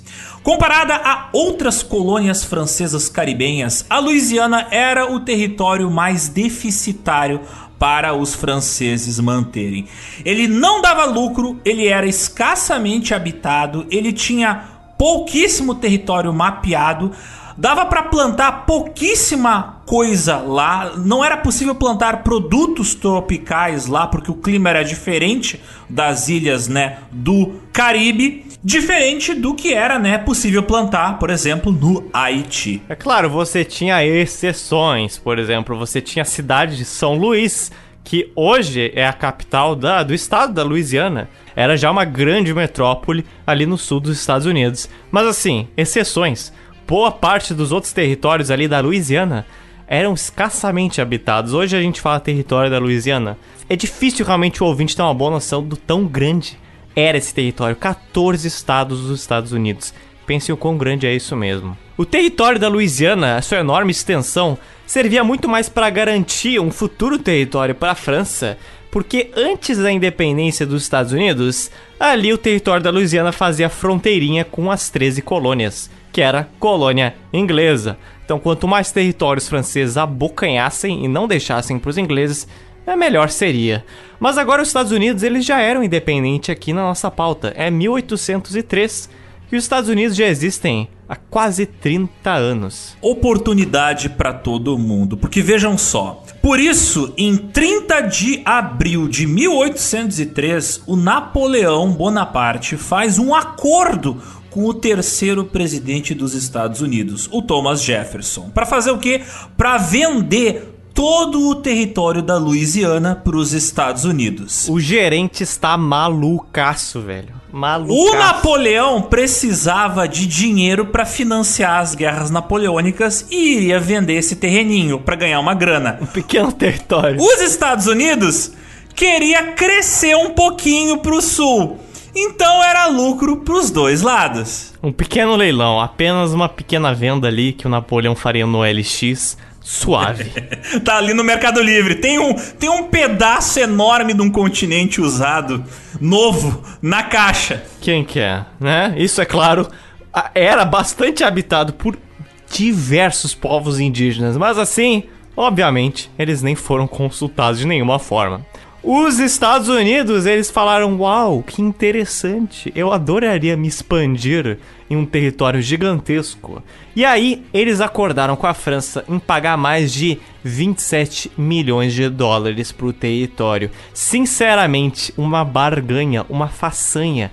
27 milhões de dólares na época por aquilo lá. era suave.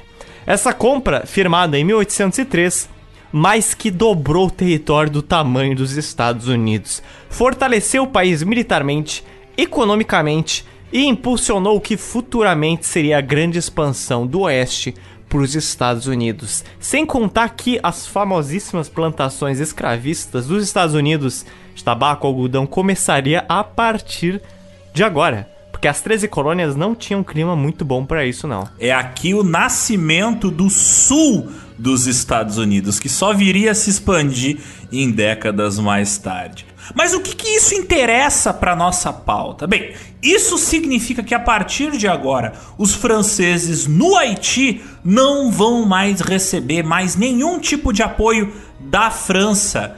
Apoio esse que poderia vir ali da Louisiana. Daqui em diante, eles só vão começar a perder cada vez mais o Haiti. Daqui em diante só perdas, não que agora tivessem ocorrido vitórias. Em abril, o Dessalines construiu uma pequena fortificação em um morro próximo a Monte Rouge, que era próximo a La Cap. E quem tem uma memória fotográfica fantástica vai lembrar que Monte Rouge era exatamente o nome do morro onde 11 anos antes o Dirty Bookman, o líder voodoo, tinha iniciado a Revolução Haitiana em 1791. Então veja só, é um ciclo que se completa. Será que aqui começou tudo? Seria onde tudo iria acabar? Hã? Olha, isso só faz me pensar que talvez voodoo seja uma maneira viável de vencer uma guerra. Antes de atacar Lacap, Dessalines tinha feito um acordo com quem? Hum. Com os britânicos. O homem Olha. também sabe negociar. Não é só extermínio que ele entende. Não é só isso. O Dessalines acordou que os britânicos não deveriam interferir na guerra, pois ao final dela o Haiti novamente seria um parceiro comercial dos britânicos.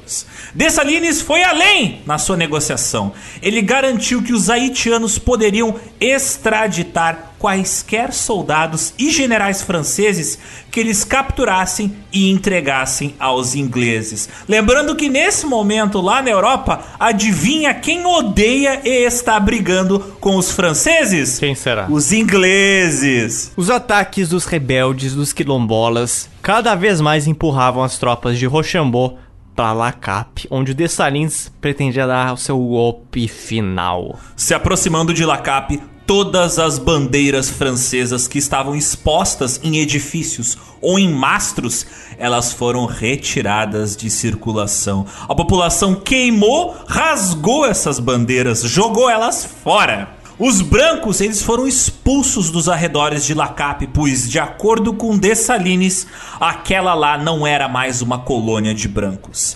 Dessalines odiava tanto os brancos que ele mesmo arrancou a cor branca de uma das bandeiras da França e entregou para sua afilhada, a Catherine Flon, para fazer uma nova bandeira. O homem odeia branco todas as cores, em todos os formatos, de todos os materiais. A Catarine Flon foi fazer uma nova bandeira e ela manteve as duas cores restantes da bandeira original francesa. O vermelho, que de acordo agora com esse novo significado, significaria os pretos, e os azuis, que significaria os pardos, ou, mais importante, os pardos que restaram, né? Pois o Rochambeau deu uma diminuída gigantesca na população parda. Em 18 de maio de 1803, a nova bandeira do Haiti foi apresentada pela Catherine Flon e assim adotada a partir de então. Nesse dia que ela apresentou a bandeira, dia 18 de maio, é inclusive feriado no Haiti. É o Dia Nacional da Bandeira. Por seis meses, os haitianos foram fechando o cerco em volta de Rochambeau, até cercar Lacap completamente. Durante a noite chuvosa do dia 17 para o dia 18 de novembro de 1803, ocorreu a última batalha entre os haitianos e os franceses. Hoje ela é chamada de a Batalha de Vertières. A batalha começou, adivinha onde? Pela plantação de Breda.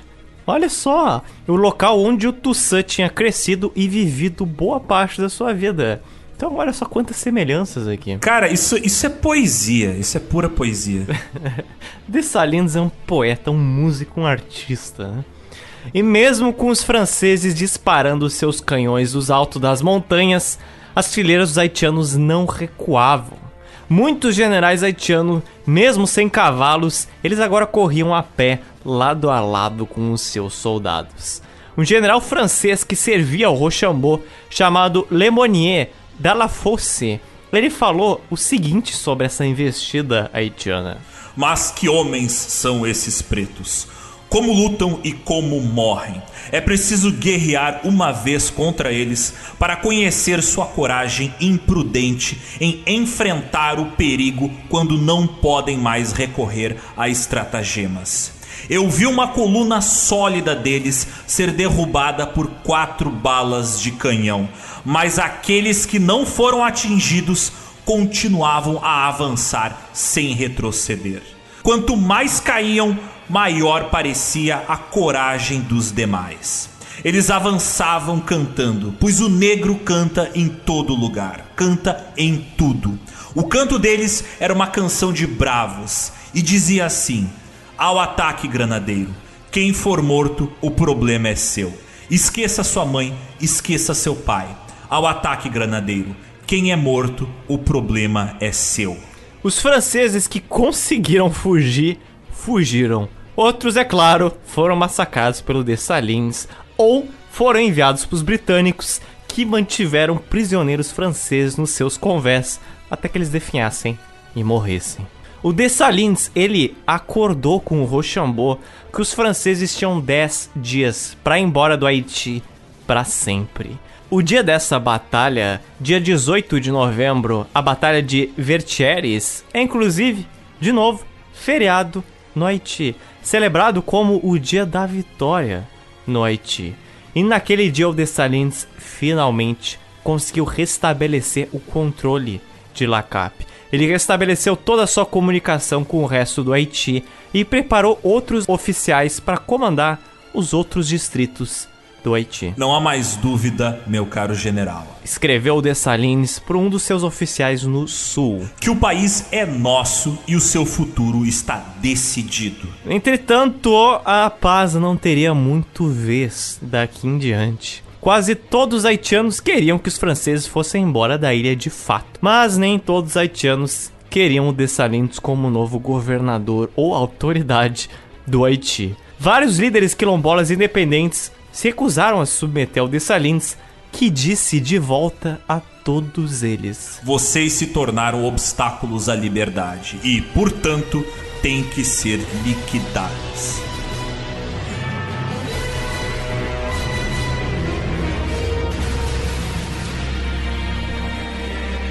Em 30 de novembro de 1803, Dessalines, liderando 8 mil homens, finalmente conseguiu tomar posse de Lacap. Ele oficialmente renomeou a cidade para Cabo Haitiano, nome o qual a cidade tem até hoje, como a gente já falou antes. No mesmo dia, Rochambeau fugiu do Haiti e voltou correndo para a França. E no dia 31 de dezembro de 1803, véspera do Ano Novo, todos os principais generais do Haiti eles se reuniram na cidade de Gonaíves, onde foi lida uma declaração de independência da colônia. Para enfatizar a ruptura com os franceses, o novo país resgataria o seu nome antigo, que era dado pelos indígenas Taino, Haiti, que significa Terra das Montanhas. Foi no dia 1 de janeiro de 1804 que Dessalines proclamou a definitiva independência do Haiti, formando a primeira república negra do mundo. Alguns trechos marcantes da Declaração de Independência diziam o seguinte: Cidadãos, não basta expulsar os bárbaros que sangram a nossa terra há dois séculos. Não é suficiente ter contido aquelas facções que zombavam de nós. Devemos com o último ato de autoridade nacional, assegurar para sempre o império da liberdade no nosso país de nosso nascimento. Devemos tirar qualquer esperança de nos reescravizarem para longe do governo desumano que por tanto tempo nos manteve no torpor mais humilhante. No final, devemos viver independentes ou morrer. Independência ou morte. Que essas palavras sagradas nos unam e sejam um sinal da batalha e do nosso reencontro. Paz aos nossos vizinhos, mas que seja esse o nosso grito: ódio eterno à França. Generais e vocês, líderes, reunidos aqui perto de mim para o bem de nossa terra, chegou o dia. O dia que deve tornar eterna nossa glória, nossa independência. Então você veja aqui, com esta frase, independência ou morte, Dom Pedro I nada mais que plagiou Jean-Jacques Dessalines, cara. Olha só, o homem é uma inspiração para todos. Embora o Haiti fosse independente, os haitianos ainda temiam muito ser invadidos por forças externas. Eu também temeria, né? Puta que pariu. Nunca, temeria. nunca deu certo. Agora que deu certo, eu ficaria com medo. Eu também teria.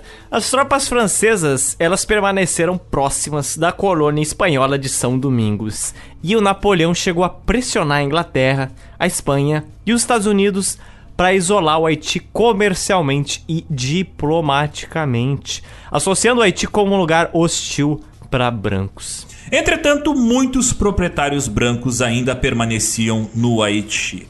Apesar das proclamações tensas do Dessalines sobre os brancos, eles estavam em eh, relativa paz, pelo menos até chegar o mês seguinte, até chegar o mês de fevereiro de 1804.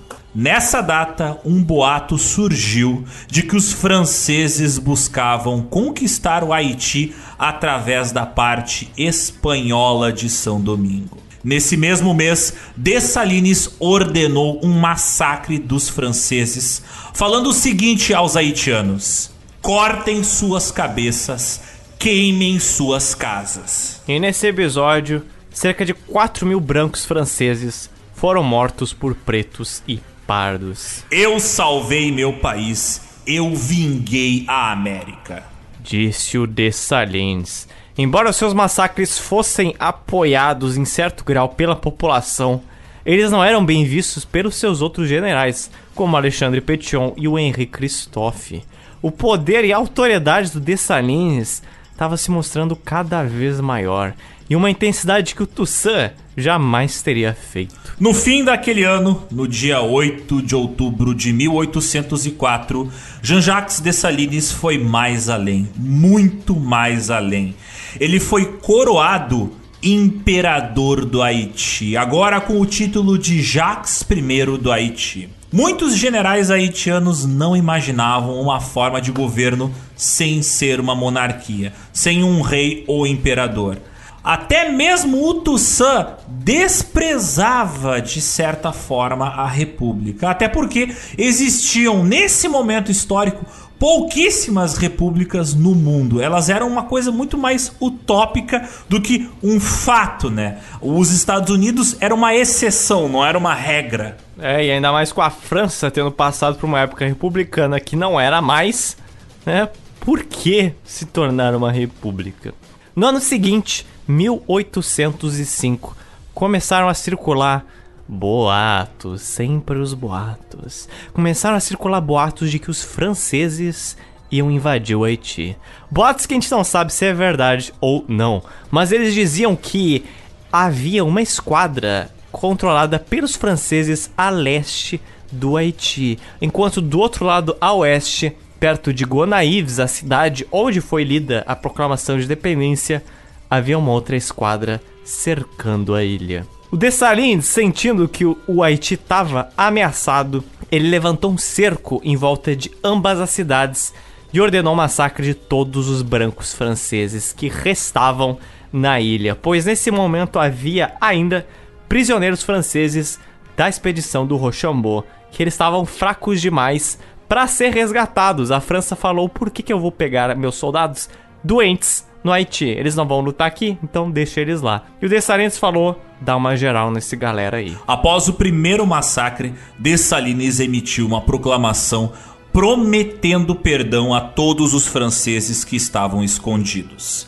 Esses franceses, eles saíram das suas tocas e foram imediatamente mortos. Esse foi o massacre que ganhou a fama de ter exterminado todos os franceses restantes do Haiti. Esse foi o famoso massacre que se tornou a história da grande rebelião que varreu todos os brancos da ilha. Foi um massacre? Óbvio que foi, e nem foi o único feito pelo Dessalines. Mas foi na escala e intensidade que foi popularizado? Não, até porque sobraram vários brancos britânicos e dos Estados Unidos, mas eles não eram franceses. Porque, como o próprio Dessalines falou, ódio eterno à França. Entretanto, era óbvio, Dessalines estava escalando cada vez mais para um regime bem autoritário. Ele falou sobre os franceses o seguinte: Deixem-os vir. Quem tem um poder tão grande o suficiente para nos atacar? O Dessalines ele chegou a falar que caso os franceses voltassem ao Haiti, um gênio irritado ia emergir do ar, ia agitar as ondas, ia convocar tempestades, ia despedaçar todos os navios dos brancos dos franceses.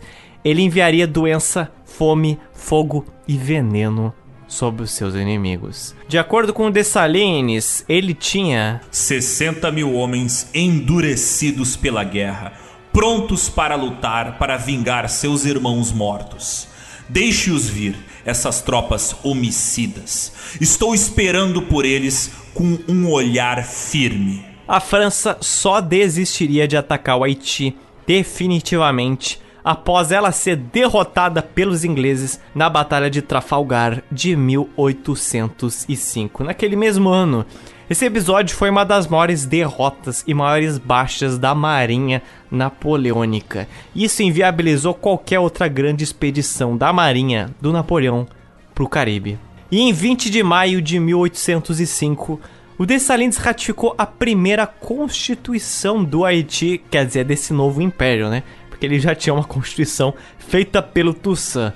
Mas essa constituição do Dessalines foi levantada dentre os pontos mais importantes que, que a escravidão foi abolida para sempre, que todos os haitianos eram livres iguais, que todos tinham direito à propriedade de terra, menos os brancos que eles não podiam ter propriedade privada de nenhuma forma. Na Constituição Imperial, escrita pelo próprio Dessalines, a monarquia seria hereditária, passando o seu cargo para o seu filho mais velho quando o Dessalines morresse. Muitos haitianos foram postos em um sistema agrícola semelhante à servidão. Inclusive, agora voltou a ser permitido que punições físicas, algo bem mais rígido do que aquele sistema agrícola que tinha sido imposto pelo Toussaint em anos anteriores. A partir daí, nem preciso dizer que a popularidade de Salines entrou em uma grande queda livre entre todos os habitantes. Isso gerou também um êxodo dos trabalhadores do campo para a cidade de Porto Príncipe, que não queriam entrar nesse sistema. Mas mesmo assim, o Haiti dependia e muito da agricultura. Ao mesmo tempo, Dessalines ele oficializou o francês como a única língua oficial, embora a grande maioria da população falasse só crioulo francês, que, embora sejam línguas um tanto semelhantes, não são a mesma coisa. O Dessalines confiscou a terra dos colonos brancos que morreram e deu as melhores para os seus oficiais e não aos trabalhadores haitianos. Vários fazendeiros brancos fugiram do Haiti nos próximos anos. E para onde eles foram? Foram para Louisiana, ali perto, nos Estados Unidos. De lá, nos próximos anos, eles cobrariam vários ressarcimentos pelas suas perdas em propriedades e escravizados. Em fevereiro de 1805, Dessalines tenta novamente conquistar a atual República Dominicana, com mais de 30 mil soldados ao seu lado, mas ele acaba perdendo essa batalha. Sua impopularidade dentro do exército ela começa a se tornar cada vez maior, e no ano de 1806 um golpe é orquestrado pelo seu general mais próximo e mais íntimo. Aquele general que lutou ao lado dele durante todas aquelas décadas. O Henri Christophe. Mas não era só o Christophe que estava metido nessa aí. outros generais estavam participando também. Na verdade, é mais fácil dizer quem não estava participando desse golpe do que quem estava. O Alexandre Petion estava envolvido e também, atenção, Atenção! o André Rigaud. Sim! Esse filho da puta! O André Rigaud era o cara que foi inimigo do Toussaint durante a Guerra Civil no Sul, na edição passada e nessa edição também. O André Rigaud que fugiu pra França, ele voltou para dar um golpe no Dessalines, cara. Então assim, um homem pouquíssimo amargurado com a história do Haiti. Inclusive, a partir daí, o Rigaud, ele tentaria, de novo, eu não tô brincando, eu estou falando sério. Ele tentaria 10 anos mais tarde fazer de novo uma república independente no sul. Eu tô falando sério. Ele tentou 2.0 a sua guerra civil mais tarde. Esse cara, velho, esse cara, mano. Mas no dia 17 de outubro de 1806, o Dessalines foi encurralado, morto pelos seus generais, desmembrado e seus membros foram arrastados pelas ruas. Então dá pra ver que ele não era realmente uma figura um pouco agradável e popular entre os generais e os haitianos. O primeiro império do Haiti foi então abolido, né? Ele foi cortado em pedaços, literalmente. Esse império ele teria durado pouco mais de dois anos, mas agora um segundo império foi formado.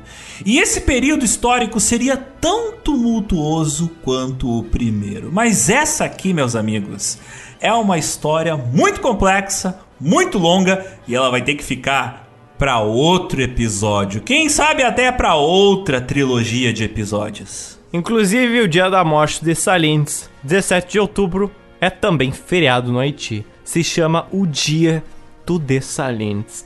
E quantos feriados existem em homenagem ao Toussaint? Nenhum. Pois é, existem três feriados diferentes ligados ao Dessalines e nenhum ao Toussaint. Tem feriado até pra morte do Dessalines, que não... Dia do não, Dessalines, É, o dia do cara. Dessalines, o dia que a gente se livrou do Dessalines e não tem feriado pro, pro Toussaint. Que, que droga. Sacanagem.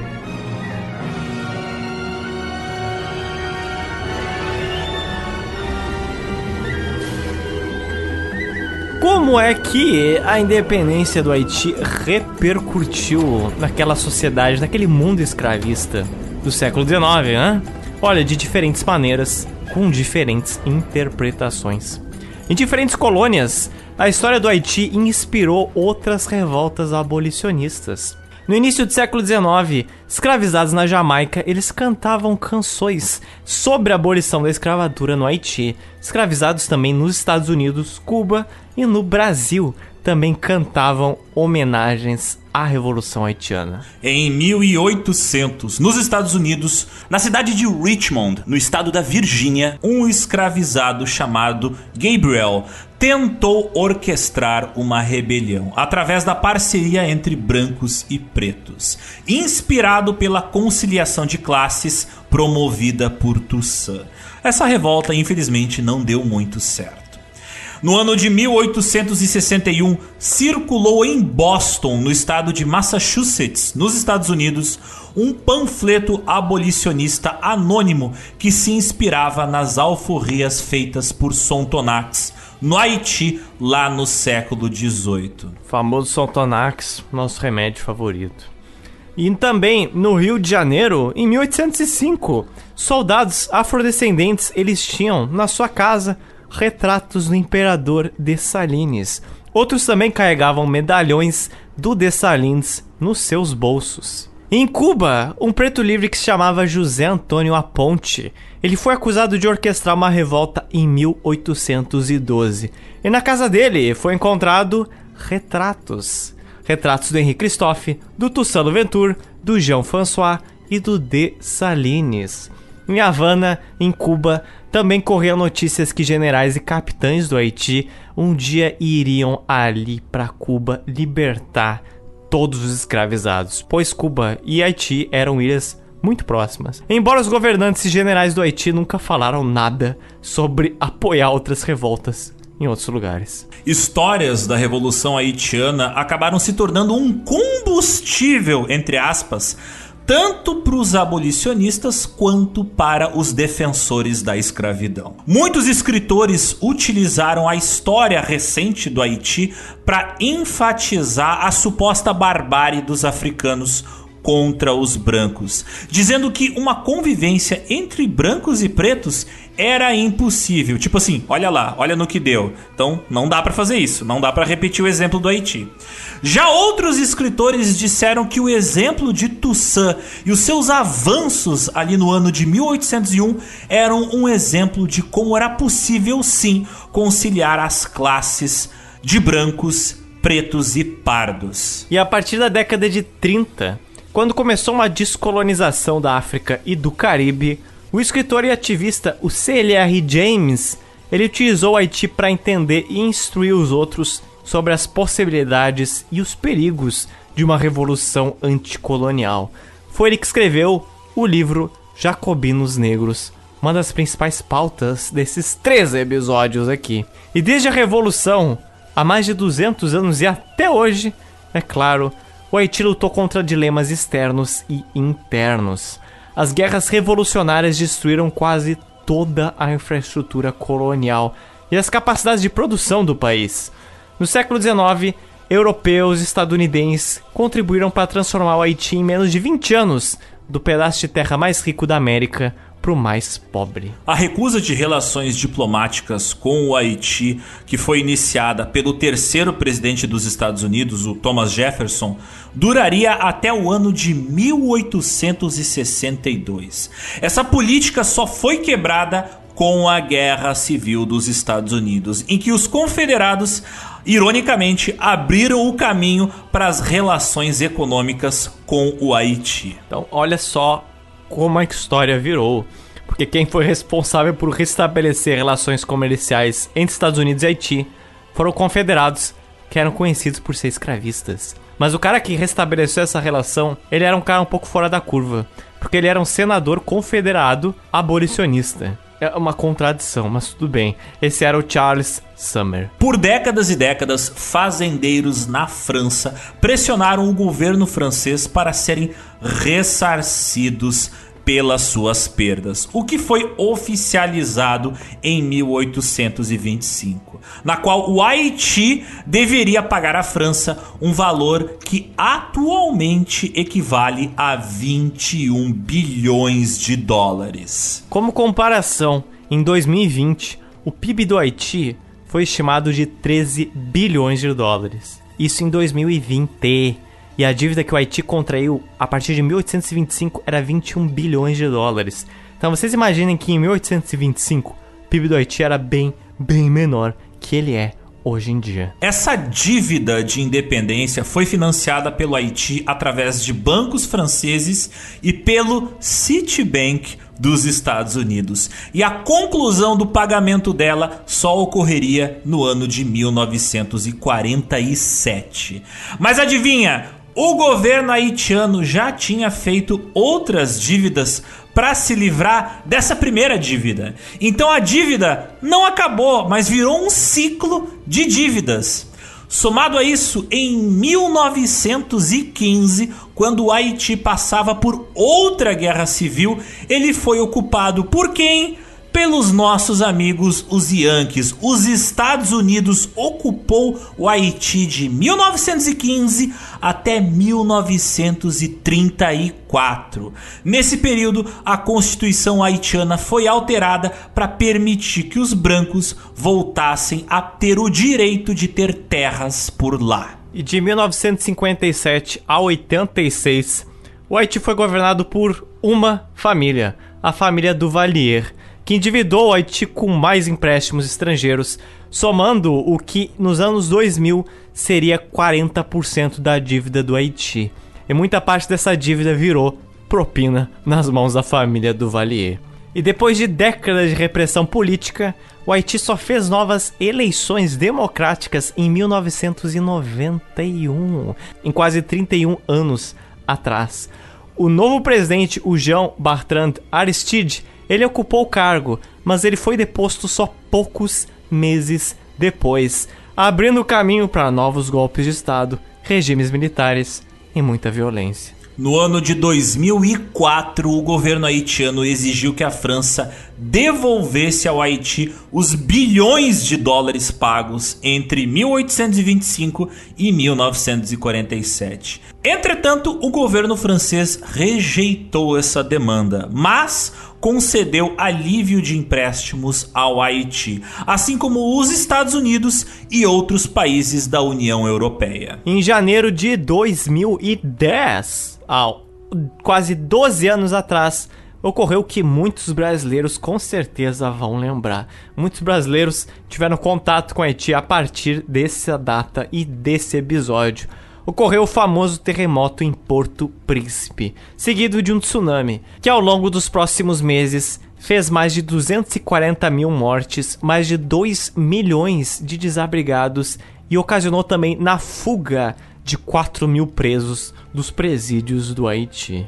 Naquela época, só 2% dos 10 milhões de habitantes do Haiti tinham acesso à água potável e praticamente não tinha sistema de esgoto fora dos centros históricos nas grandes cidades haitianas. Cerca de 10 países prestaram ajuda humanitária ao Haiti, incluindo o nosso Brasilzão.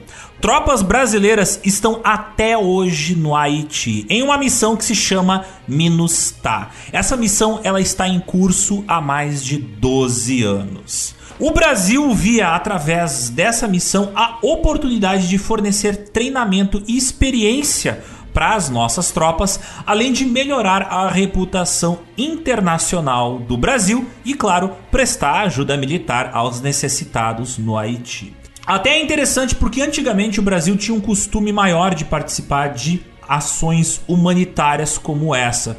Como, por exemplo, em 1999, o Brasil enviou tropas para ajudar o pessoal lá no Congo. Por esse intercâmbio de ajuda humanitária, foi também a partir daí que ajudou para muitos haitianos virem ao Brasil. Se você mora em uma grande metrópole brasileira, você com certeza sabe disso. Até 2020, tinha 137 mil haitianos no Brasil.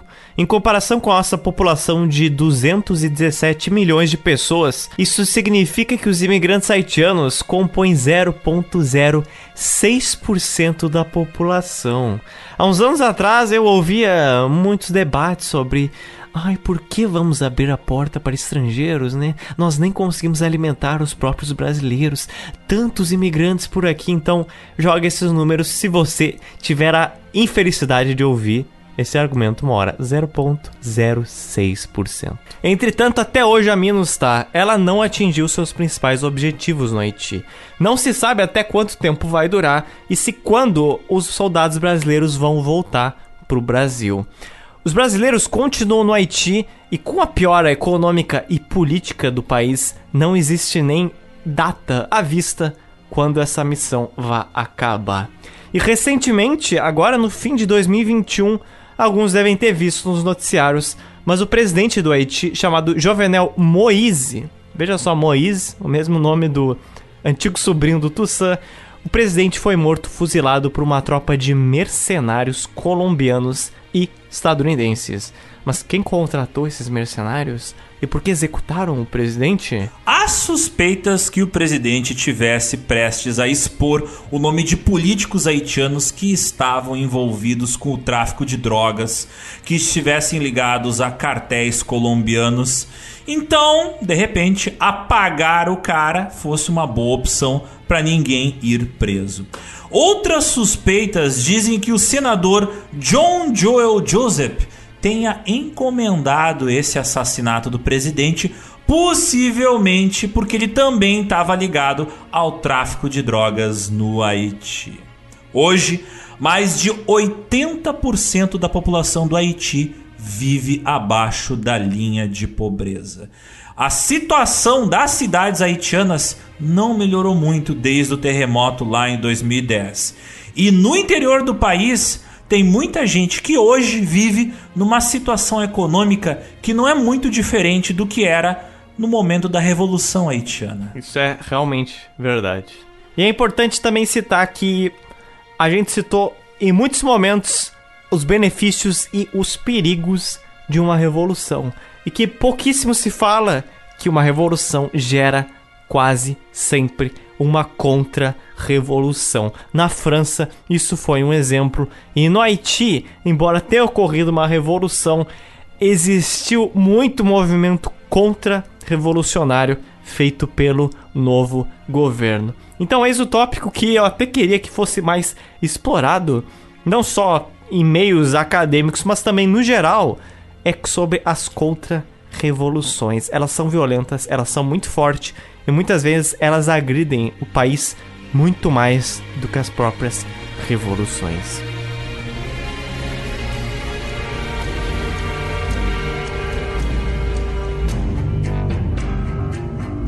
Mas, Otis, não podemos deixar de dar as nossas indicações culturais. O que que você tem de conhecimento a mais para expandir as no o nosso entendimento sobre a Revolução Haitiana. Porque os ouvintes do GeoPizza, eles nunca estão satisfeitos. Três episódios não basta, a gente quer mais, quer mais informação. É óbvio, o grande livro é o livro Os Jacobinos Negros. Tem o audiobook completo no YouTube, é isso mesmo, tô falando. Tem o link no site do GeoPizza. É isso aí, livro de 1938. Tenho certeza que o CLR James apoiaria aqui a distribuição do conhecimento independente que ele fez. Também indico o livro The Common Wind, que esse eu não encontrei o audiobook completo no YouTube.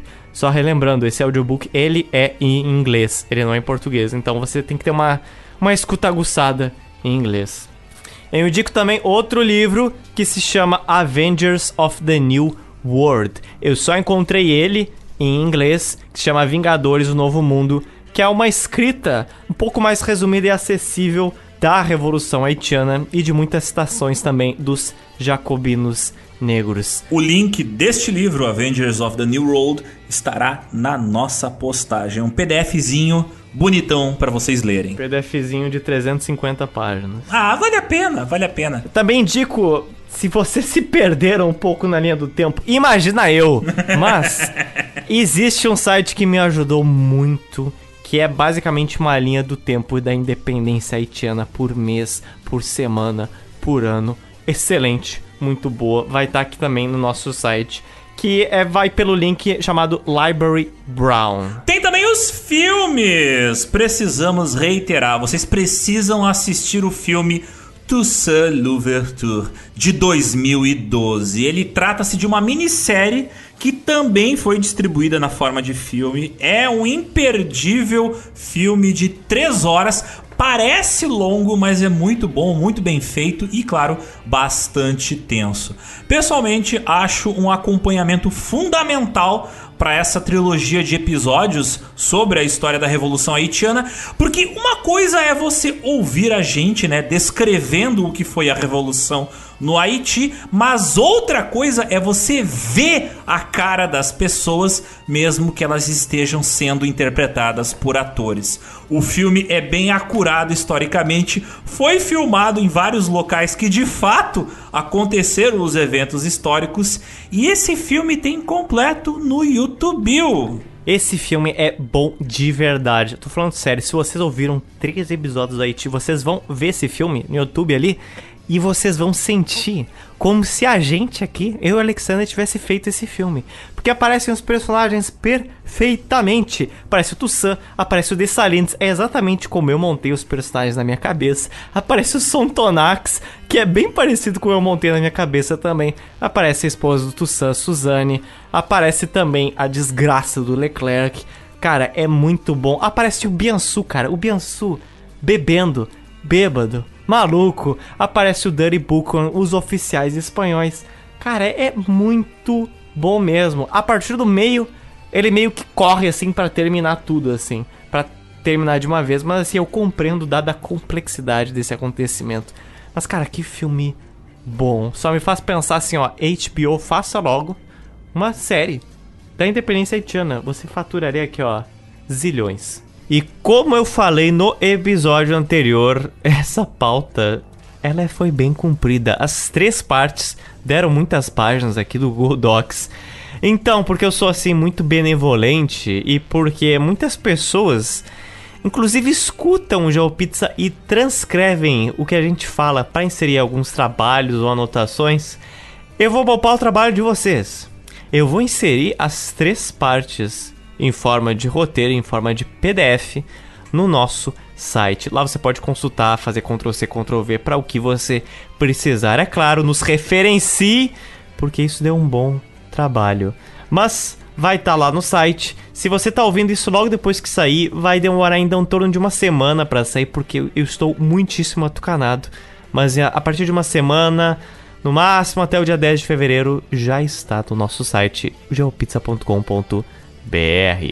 Aí já falou várias vezes, mas vamos falar de novo do filme Queimada. É um filme que claramente foi realizado por produtores, diretores, roteiristas que são tão fãs da história quanto nós. Porque é lindo ver o quanto ele é visualmente e historicamente acurado, apesar de Queimada, de 1969, ser uma história ficcional. Ela é apenas inspirada em fatos reais que aconteceram no Haiti. Mas o filme vale a pena, tem inteiro no YouTube.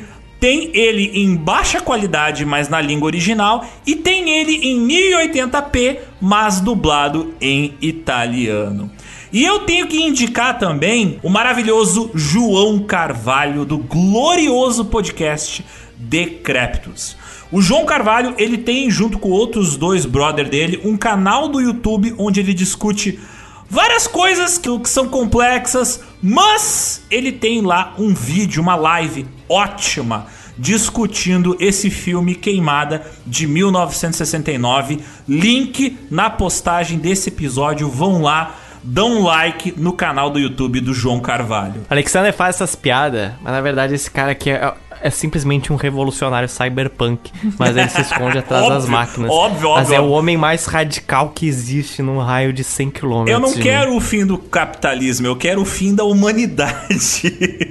é, aí acaba o capitalismo, simples. Quando a Matrix me chamar, eu só vou abrir os braços e vou dizer: me abraça, me traz para dentro. Pluga eu. Muito bem, então, Zotes. Temos o fim de uma trilogia que começou com tragédia, teve um breve período de esperança que durou um ano e terminou em uma horrível consequência que durou séculos de sofrimento por uma nação que não merecia isso tudo que ela apanha do mundo. Obrigado, França. Obrigado, europeus. E só reiterando que eu. Só come... reiterando que pau no cu do Napoleão. Também. E eu falo que eu comecei a conceber essa pauta em julho de 2021, quando eu acabei o livro Jacobinos Negros. E tá aqui, tá saindo aí no feed de vocês em praticamente quase início de fevereiro, para ver o sofrimento que o Joe Pizza passe. Portanto, você sabe como ajudar. Nosso apoia-se, nosso PicPay, nosso Patreon, nosso Pix. Nos siga, nos acompanhe.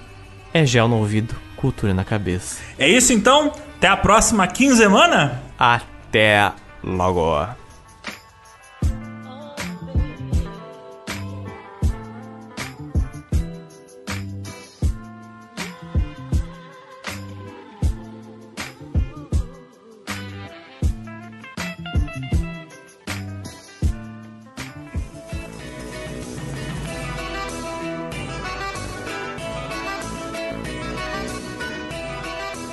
Novamente, ele entre nós, no ar e na terra. Charlie Tangão da Massa. Aquele que do alto nos vigia e nos protege. E aí, Charlie?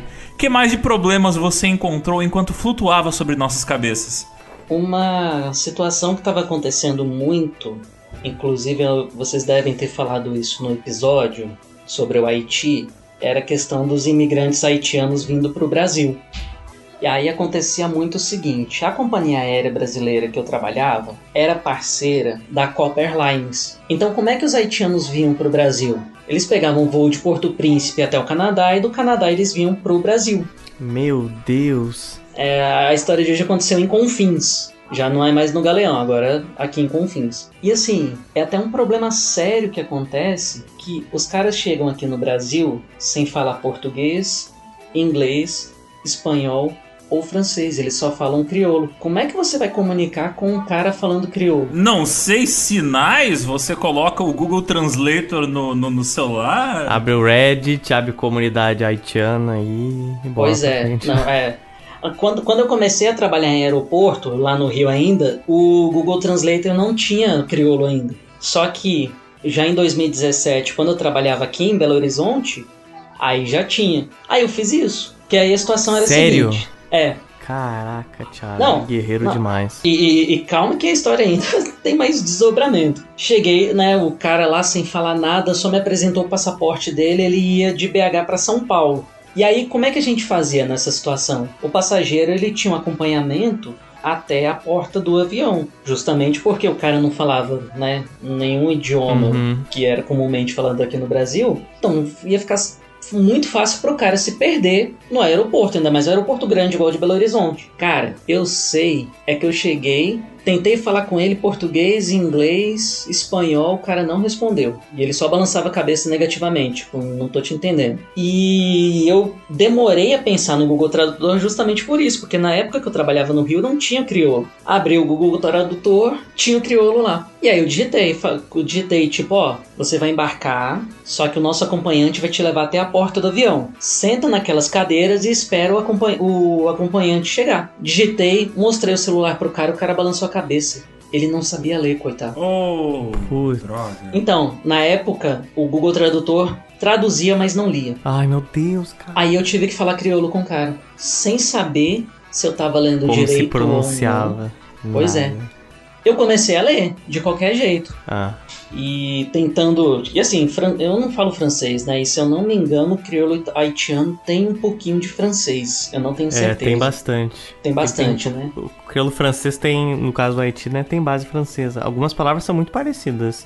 Então, se você falasse um francês com ele, ele provavelmente ia entender, dependendo. Se ele fosse de Porto Príncipe, ele entendeu, imagina. Então, isso às vezes acontecia no Rio. O nosso check-in lá no Rio era perto da Lufthansa. E aí tinha um funcionário na Lufthansa que falava francês. E aí a gente chamava ele às vezes pra falar meio tentar uma comunicação com o cara. Um pouquinho de francês eles entendiam. Sim. E aí eu comecei a ler, só que eu não falo francês também.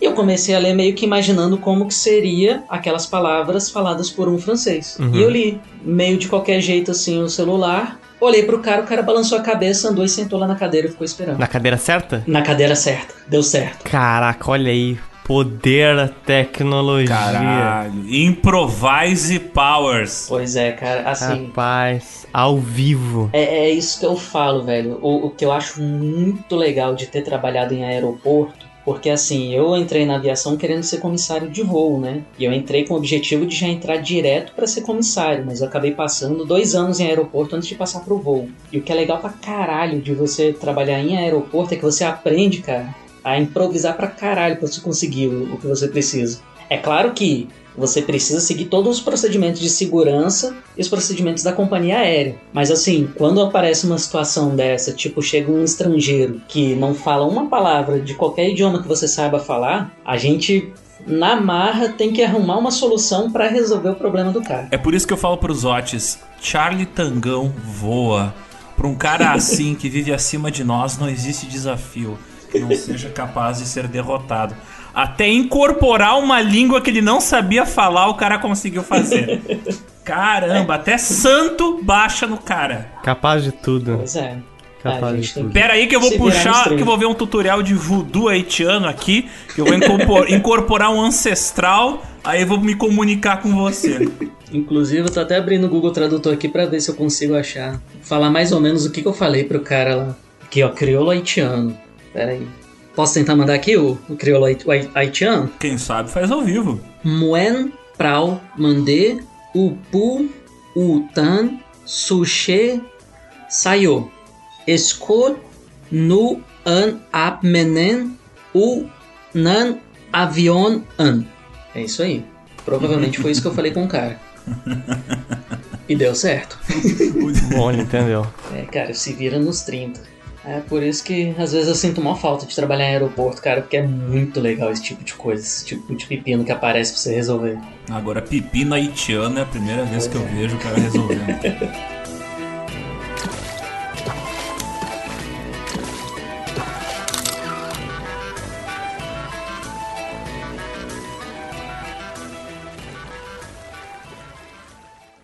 Queria chamar a atenção para uma coisa muito interessante. O nome dos generais haitianos em francês, se você traduzir para português, hum, fica muito engraçado. Ai, É não. Zotis. Ó, ó, pera aí. Henrique Christophe. Você traduz pra português, fica Henrique Cristóvão. tá. Você traduz o João François, João Francisco. Aí você traduz o Jean-Jacques Dessalines, é João Joaquim. João Joaquim. João Joaquim é inclusive o início do mesmo nome que o Tiradentes, que se chamava João Joaquim Xavier. João Joaquim, as duas primeiras sílabas é o quê? Um Jo, Jo. Então, Dessalines nada mais é que um Jo oh my god! Temos o Jojo do Haiti. Jojo. Jojo, oh my god! Dessalines Bizarre Adventure. Tudo dominado, cara. O seu stand é matar brancos. Tá tudo conectado, cara. Você sabe a aquela série fantástica Pesadelo na Cozinha, apresentada pelo nosso Joaquim. Jacan. Nosso, nosso eh, Joaquim Jacan. Não desliga o freezer, seu vergonha da profissão, é esse aí? É, é o, de, Joaquim, nada mais que é o Jo Joaquim, o Dessalines. É ele mesmo, cara. Vergonha da revolução. Vergonha da revolução. Desliga o Haiti à noite. Você concilia com banco de noite? É? Só quer pra matar branco. Isso aqui é pra matar branco. Esse episódio é fantástico, cara. Tem um episódio do Pesadelo na Cozinha que é da Bexiga em São Paulo, que tem o gerente que se chama Cachorrão. E o Cachorrão é um maluco bêbado o tempo todo. E quando eu vi isso aqui, eu pensei, cara, o Jacan, o Dessalines, e esse cara bêbado é o Biansu. o primeiro líder revolucionário da Haiti que só ficava bêbado. Perfeito. Essa série é uma analogia à independência haitiana. Pesadelo no Haiti. Pesadelo noite. Só fica cada vez melhor. Podia ser o título dos três episódios dessa, dessa trilogia. Sim, cara.